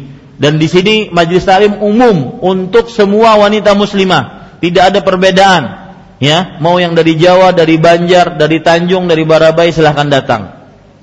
Ya, mau yang uh, kulitnya putih, hitam, coklat, kuning langsat, merah muda, Mungkin apa tuh kulit merah muda? Silahkan datang. Mau yang jilbabnya besar, yang jilbabnya kecil, silahkan datang. Yang anaknya sepuluh, yang anaknya satu, yang belum punya anak, silahkan datang. Tidak ada, tidak ada perbedaan. Mau orang Arab, mau bukan Arab, mau yang syarifah, bukan syarifah, silahkan datang. Ya, ini kajian khusus untuk wanita muslimah. Muslimah berarti umum, siapa pun itu, silahkan datang. Dan saya berharap ajak lagi kawan-kawan wanita muslimah yang lain untuk menimba ilmu di sini. Toh cuma satu jam atau dua jam. Hari Jumat toh juga. Ya, ini ibu-ibu saudari-saudari yang dimuliakan oleh Allah. Jadi perhatikan baik-baik. Ya kembali ke pertanyaan tadi bahwasanya memang anak nikmat, tetapi sekaligus juga dia adalah ujian bagi anak bagi kita. Ya, ujian bagi kita. Majhalatun, saya ingin teruskan hadis-hadisnya. Mahzanatun, anak sering membuat kita sedih. Kalau dia sakit, kalau dia ada permasalahan sering membuat kita uh, sedih, kepikiran dan semisalnya. Itulah anak, itu ujian pada anak yang harus kita sabar dan harus kita benar-benar menghadapinya kembali kepada dengan kembali kepada Allah Subhanahu wa taala. Wallahu alam. Nah, satu lagi mungkin silahkan biar kita berhenti pada angka yang ganjil untuk penanya. Nah. Assalamualaikum warahmatullahi wabarakatuh. Waalaikumsalam warahmatullahi wabarakatuh. Nah, uh, Ustadz, uh, saya kan punya empat anak ya. ya. saya nggak pernah ngajari mereka minta-minta saya marah tapi kalau misalnya kan saya ke Balikpapan gitu ya ke kota itu omnya tantenya neneknya kakeknya semuanya memberi gitu lah jadi kalau saya pulang ke Banjarmasin itu banyak duit Ustaz yeah. nah itu apa saya termasuk orang yang tidak mengajari anak saya bergantung kepada Allah gitu Iya, perhatikan Bu. Kalau dikasih tidak mengapa. Yang jelas setelah itu kita beritahukan bahwasanya ini pemberian nak sebenarnya dari Allah melalui bab, apa bibi, tante, om dan semisalnya. Ya, yang tercela adalah menyuruh anak-anak untuk meminta-minta. Kan biasa seperti itu. Tuh minta tuh lawan om. Lagi banyak duit sini berbagi zakat tuh. Ya, kan seperti itu biasanya. Ya, maka jangan jangan itu yang keliru. Ya mudah-mudahan dijauhi. Wallahu alam. Nah mungkin ada dari BBN online? Silakan. Assalamualaikum warahmatullahi ya. wabarakatuh. Ya. Waalaikumsalam warahmatullahi wabarakatuh. mengenai beristighfarnya anak kepada Allah untuk orang tuanya Ustadz ya. Eh, dan or, apa keutamaan mendidik anak bagi orang tua terhadap anaknya. Bagaimana kalau saat bayi saat bayi orang tua berpisah Kemudian anak diasuh oleh ibu saja. Orang tua laki-laki tidak pernah mendidik sedikit pun dan kadanglah orang tua tersebut meninggal dunia. Lalu apakah anak itu tadi mendoakan orang tuanya itu akan sampai Ustadz. Apakah Allah akan kabulkan doa anak terhadap orang tua yang mana orang tua tidak pernah mendidik anaknya? Itu ya. yang pertama. Kemudian yang kedua, jangan bosan-bosan untuk mendidik anaknya. Bagaimana kalau anaknya yang bosan dididik Ustadz? Dia anak pernah bilang, "Mama ini suruh sholat, suruh ngaji, nonton TV sebentar boleh nggak?" katanya. Ya. Soalnya saya jenuh mah kalau suruh itu terus katanya Ustaz. Mohon penjelasan. Bagus, ya. Terima kasih atas pertanyaannya Bu. Pertanyaan yang pertama, ya. Contoh saja Nabi Muhammad sallallahu alaihi wasallam. Beliau meskipun belum bertemu, pernah bertemu dengan bapaknya Abdullah, tetapi beliau ya memintakan ampun meskipun tidak diperbolehkan oleh Allah Subhanahu wa taala untuk memintakan ampun kepada orang yang musyrik. Nah, ini Nabi Muhammad SAW belum pernah bertemu dengan bapaknya. Tetap saja sang anak meskipun belum pernah bertemu dengan bapaknya atau sang anak ya tidak pernah mendapat kasih sayang dari sang bapak, maka doakan bapak. Doakan minta ampun karena adanya kita karena ada ibu dan bapak. Makanya saya pernah katakan bahwasanya orang tua terhadap anak, anak terhadap orang tua itu tidak pernah jadi mantan. Mungkin mantan istri iya, mantan suami iya. Tetapi mantan anak, mantan abah, mantan ibu tidak pernah ada. Makanya tetap saja sang anak meskipun dia mungkin bahkan uh, saya pernah uh, langsung mendengar live dari Syekh Abdul Razak. Waktu itu itu Syekh ditanya tentang uh, Syekh saya punya bapak yang zalim terhadap ibu. Semenjak kecil saya dan ibu saya yang hanya saya hanya ibu saya yang mengurus saya. Tidak pernah bapak sedikit pun memperhatikan saya. Sampai akhirnya kami sukses, kami mempunyai rumah, kami orang yang berkecukupan, walhamdulillah. Datang bapak dengan enaknya, dia minta maaf. Apakah saya memaafkan sang bapak? Maka jawab Syekh, maafkan. Mungkin itu jalan untuk sang bapak bertobat kepada Allah. Karena tidak ada mantan orang tua. Ya. Ini ibu-ibu saudari-saudari yang dimuliakan oleh Allah Subhanahu wa taala. Kalau seandainya bukan setelah takdir Allah, kemudian Ya, perhatikan perkataannya. Kalau seandainya bukan setelah takdir Allah, kemudian ya, sperma atau air mani dari sang bapak bertemu dengan sel telur dari ibu, maka tidak akan ada Anda. Ini ibu-ibu saudari-saudari yang dimuliakan Allah. Tetap doakan orang tua, mohonkan ampun meskipun belum pernah melihatnya. Ya. Kalau seandainya kasus yang ibu sebutkan tadi, itu kan bapaknya masih hidup pada waktu sang anak dilahirkan. Coba bapaknya meninggal duluan. Ketika ibunya hamil, hamil Anda, hamil uh, anak tersebut, ya, bapaknya meninggal duluan sebagaimana terjadi kepada Rasul Shallallahu Alaihi Wasallam. Apakah sang anak tidak mendoakan orang tuanya? Nah, tetap dimintakan ampun untuk orang tuanya.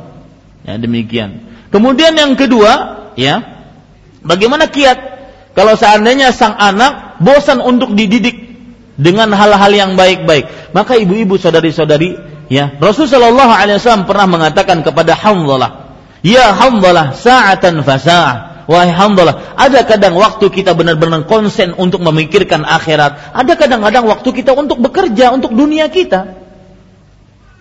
Maka begitu pula ada kadang-kadang kita benar-benar mendidik anak kita sholat, baca Quran, ya belajar sholat, baca Quran, belajar seperti itu. Ada kadang-kadang kita ajak anak kita untuk bermain, ajak anak kita untuk senantiasa uh, senang, hatinya terbuka, dibawa ke tempat-tempat yang dia senang tanpa harus melakukan hal-hal yang bermaksiat dan itu banyak caranya. Nah, ini ibu-ibu saudari saudari sekalian dirahmati oleh Allah Subhanahu wa taala. nah, jadi sa'atan fasa'ah, ya. Kadang-kadang seperti ini, kadang-kadang seperti ini. Dan bahkan kan banyak hadis-hadis Rasul sallallahu alaihi wasallam yang mana Rasul sallallahu alaihi wasallam melihat anak-anak lagi bermain, anak-anak lagi lagi dibawa beliau dalam perjalanan. Ini banyak contohnya. Ya. Jadi uh, berikan mereka juga waktu untuk bermain karena memang mereka diperintahkan untuk apa, mengerjakan ibadah kepada Allah tetapi mereka juga butuh untuk uh, bermain dan uh, dengan dunia yang mereka miliki ya demikian nah, kemudian ada kedua yang kedua juga yang ingin saya sampaikan memang mendidik anak itu harus perlu dengan ketekunan coba bayangkan dalam perihal salat. Rasulullah SAW mengatakan dalam hadis riwayat Imam Abu Daud, "Muru auladakum bis salah wa hum abna'u sab'i sinin, wadribuhum 'alaiha wa hum abna'u ashri sinin." Artinya, perintahkan anak-anak kalian mengerjakan salat dari mulai umur 7 tahun. Pukul mereka kalau tidak salat umur 10 tahun. Coba kita hitung, kalau seandainya dari mulai 7, 8, 9, 10, berarti 3 tahun hanya memerintahkan sholat. Itu berarti perlu ketekunan dalam memerintahkan anak. Sehingga anak terbiasa dengan hal yang baik. Memang sifat anak akan merasakan jenuh-jenuh, akan tetapi itulah yang diperintahkan untuk sholat, sholat lima kali sehari, lima kali sehari seperti itu. Terus selama tiga tahun. Kalau e, minimal kita perintahkan dia untuk sholat lima kali sehari, lima kali kita perintahkan dia, berarti kalau sebulan 150. Kalau setahun kali 12 berapa? 150 kali 12. Berapa bu? Hah? Berapa? 1800 kali 3 tiga ribu, empat ribu, lima ribu, empat ratus. Ya, berarti sebanyak lima ribu empat ratus baru cukup untuk mendidikkan anak sebuah pendidikan yang luar biasa. Sebuah pendidikan menanamkan kepada anak tentang wajibnya sholat. Ya jadi orang tua jangan merasa cukup. Wah udah sholat, udah diajarkan Ustaz sepuluh sepuluh kali sudah. Hanya sepuluh kali. Belum lima ribu. Ya, ini ibu-ibu saudari-saudari. Jadi ketika anak mengatakan, "Mak belajar tarus, sembahyang tarus, ngaji tarus, yang lain pang." Nah, ini pada saat itu ya kita kemudian e, berikan kepada anak beberapa hal yang membuat dia tidak bosan. Tetapi terus saja dengan cara kita agar anak terus anak tersebut terus belajar dan menjadikan dirinya kaya dengan ilmu agama. Nah. Dari SMS Assalamualaikum Ustaz Saya pernah mendengar masa idah itu tiga kali haid Tapi bagaimana kalau masa idahnya berbeda dari surat cerai pengadilan agama mana yang kita ambil? Terima kasih dari Umu Umar Banjarmasin. Iya. Kalau seandainya uh, yang dikeluarkan oleh pengadilan tidak sesuai dengan Al-Quran dan Sunnah, maka ikuti yang sesuai dengan Al-Quran dan Sunnah dulu. Ya, demikian. Wallahu a'lam. Nah, yang lain? Ya, silakan Bu. Assalamualaikum warahmatullahi wabarakatuh. Waalaikumsalam warahmatullahi Ustadz, uh, saya mau nanya uh, dalam mendidik anak uh, tauhid, kebetulan anak saya sekarang sedang sekolah bukan di Banjarmasin, yeah. jadi ketemunya um, jarang. Setahun itu paling berapa kali? Uh, adakah kiat-kiat khusus buat saya agar bisa mengajari anak saya ilmu tauhid? Terima kasih Ustadz. Assalamualaikum warahmatullahi wabarakatuh. Uh, tadi anaknya jauh ya Bu? Iya, di luar Kalimantan, Pak. Di luar Kalimantan. Ya. Kemudian ibunya di sini ya? Iya. Iya. Jadi ibu-ibu saudari-saudari yang dimuliakan oleh Allah, maka memang susah LDR ini susah. Long distance relationship. Ini susah. Ya, dan itu menyakitkan. Terutama kalau antara hubungan suami istri dan juga hubungan anak dengan orang tua, itu susah ya. Akan tetapi susah bukan berarti tidak mungkin. Maka tetap aja di anak kita melalui media apa pun. Ibu bisa nelpon ibu bisa mengirimkan SMS di zaman sekarang ibu bisa melalui media-media sosial mengajari anak-anak tentang tauhid. Apalagi di zaman sekarang anak-anak mungkin bisa ketika telepon mungkin dia di asrama atau susah untuk mengakses uh, media-media sosial, maka kita bisa telepon. Ya, telepon kepada anak tersebut untuk benar-benar bertauhid kepada Allah Subhanahu wa taala. Jadi kalau seandainya jarak jauh seperti itu, maka harus lebih intens lagi kita untuk mengajari anak kita. Dan mungkin sepatah dua patah kata kita itu akan sangat membekas di dalam hati seorang anak dengan dibarengi dengan doa. Perhatikan itu ibu-ibu baik-baik. Ya, doa saya sering mengucapkan doa menjadikan yang mustahil menjadi mungkin. Dengan sepatah dua patah kita tentang tauhid, maka akan sangat bermakna dan membekas dalam hati sang anak di, jika dibarengi dengan doa. Kemudian saya ingin ingatkan kepada ibu-ibu sekalian, khusus masalah doa, jangan anda berdoa kepada Allah hanya di atas hanya ketika di atas sejadah, ketika di di dalam masjid tidak. Saya pernah dicuhati oleh beberapa ibu, Ustadz anak saya susah sekali kayaknya menerima dari nasihat dari saya. Untuk meninggalkan kebiasaan baik eh, kebiasaan buruknya itu susah sekali. Saya kadang-kadang berperang di, di di rumah dengan dia. Misalkan saya beri contoh, sang anak suka musik, dia di kamar atas, saya tidak suka. Maka yang saya lakukan Ustaz, saya nyetel ya Roja TV kencang-kencang sang anak di atas lagi nyetel musik rock juga kencang-kencang jadi kita ya nanti kalau sudah capek seluruhnya ketemu. Ha siapa yang menang bu? Saya atau ibu? Begitu ceritanya. Maka ibu-ibu saudari-saudari bukan begini cara mendidik anak cara mendidik anak ambil hatinya Ambil hatinya. Ambil hatinya bahwasanya kita sebagai orang tua tidak ingin keba kecuali kebaikan untukmu ya hai anakku.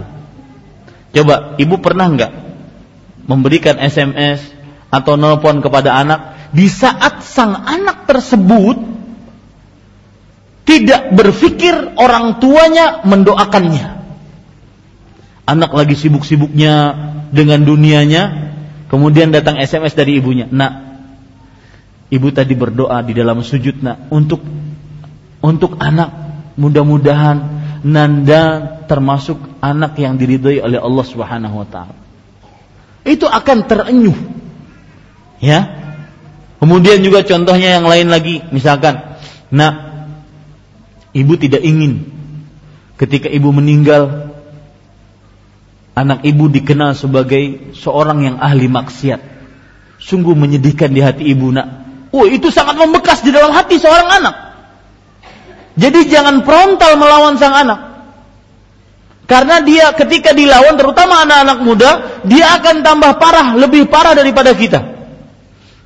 Ya. Dan itu yang membuat anak akhirnya lembut hatinya. Dia merasa orang tuanya memang benar-benar ingin kebaikan dari dia, bukan ingin melarang dia. Nah, ini ibu-ibu, saudari-saudari. Inilah rahasia kenapa Anas bin Malik bercerita tentang ajaran Rasulullah kepada beliau. Dan Anas bin Malik ketika di zaman Rasulullah kan masih muda. Beliau mengatakan, "Ma ra'aitu ahadan ahsana khuluqan min Rasulillah sallallahu alaihi wasallam." Aku tidak pernah melihat seseorang yang paling baik budi pekertinya dibandingkan Rasul sallallahu alaihi wasallam. Kemudian beliau menceritakan, beliau tidak pernah mengatakan kepadaku untuk sebuah pekerjaan yang telah aku lakukan, wahai Anas, kenapa engkau melakukan ini? Dan beliau pernah belum pernah juga untuk mengatakan kepadaku untuk sebuah pekerjaan yang sudah yang yang belum aku lakukan, wahai Anas, kenapa belum kamu kerjakan? Tidak pernah itu dari datang dari Rasulullah sallallahu alaihi wasallam. Maka ibu-ibu saudari-saudari khusus kepada anak-anak muda terutama di zaman sekarang mereka ingin happy, mereka ingin uh, membebaskan dirinya dari kungkungan orang tuanya, maka jangan frontal untuk mendidik anak. Akan tetapi ambil hatinya, buktikan bahwasanya kita ketika menasihati sang anak tersebut ingin hanya kebaikan. Sampai anak tersebut benar-benar terambil hatinya dan mengetahui pada saatnya kelak bahwasanya orang tuanya menasihatinya hanya ingin kebaikan. Ya, mudah-mudahan bermanfaat. Cukup waktunya ini. Kita satu lagi katanya ada dari BBM online. Nah, dari SMS Center Ustaz. Assalamualaikum Ustaz. Bagaimana dengan doa anak untuk orang tua tiri? Apakah akan sampai kepada orang tua tiri tersebut? Jazakallahu khair. Umum ya. jaga. Ini masuk ke dalam uh, umum secara umum, ya. Umum yaitu mendoakan muslim kepada muslim uh, mendoakan muslim untuk muslim lainnya masuk karena yang dimaksudkan dengan waladun waladin salihin yad'ulah anak yang saleh yang mendoakan orang tuanya itu orang tua kandung ya bukan orang tua tiri tetapi orang tua kandung yang kalaupun orang tua tiri di maka itu masuk ke dalam hadis Rasul sallallahu alaihi wasallam ma min muslimin yad'u bid'awah tidaklah seorang muslim berdoa dengan sebuah doa kepada seorang muslim lainnya an dhahri qalbin dari belakang punggung yang artinya tidak diketahui oleh muslim lainnya kecuali para malaikat akan mendoakan walaka bimisl dan kamu akan mendapatkan doa seperti yang kamu doakan untuk saudara muslim lainnya. Ini menunjukkan bahwasanya doa seorang muslim kepada muslim baik itu doa anak kepada ibu tirinya, bapak tirinya, termasuk doa seorang muslim ke, untuk muslim lainnya. Wallahu alam. Saya cukupkan dengan kafaratul majlis. Subhanakallahumma wa bihamdika Ashhadu an la ilaha illa anta astaghfiruka wa atubu ilaik. Sallallahu nabiyana Muhammad walhamdulillahi rabbil alamin. Wassalamualaikum warahmatullahi wabarakatuh.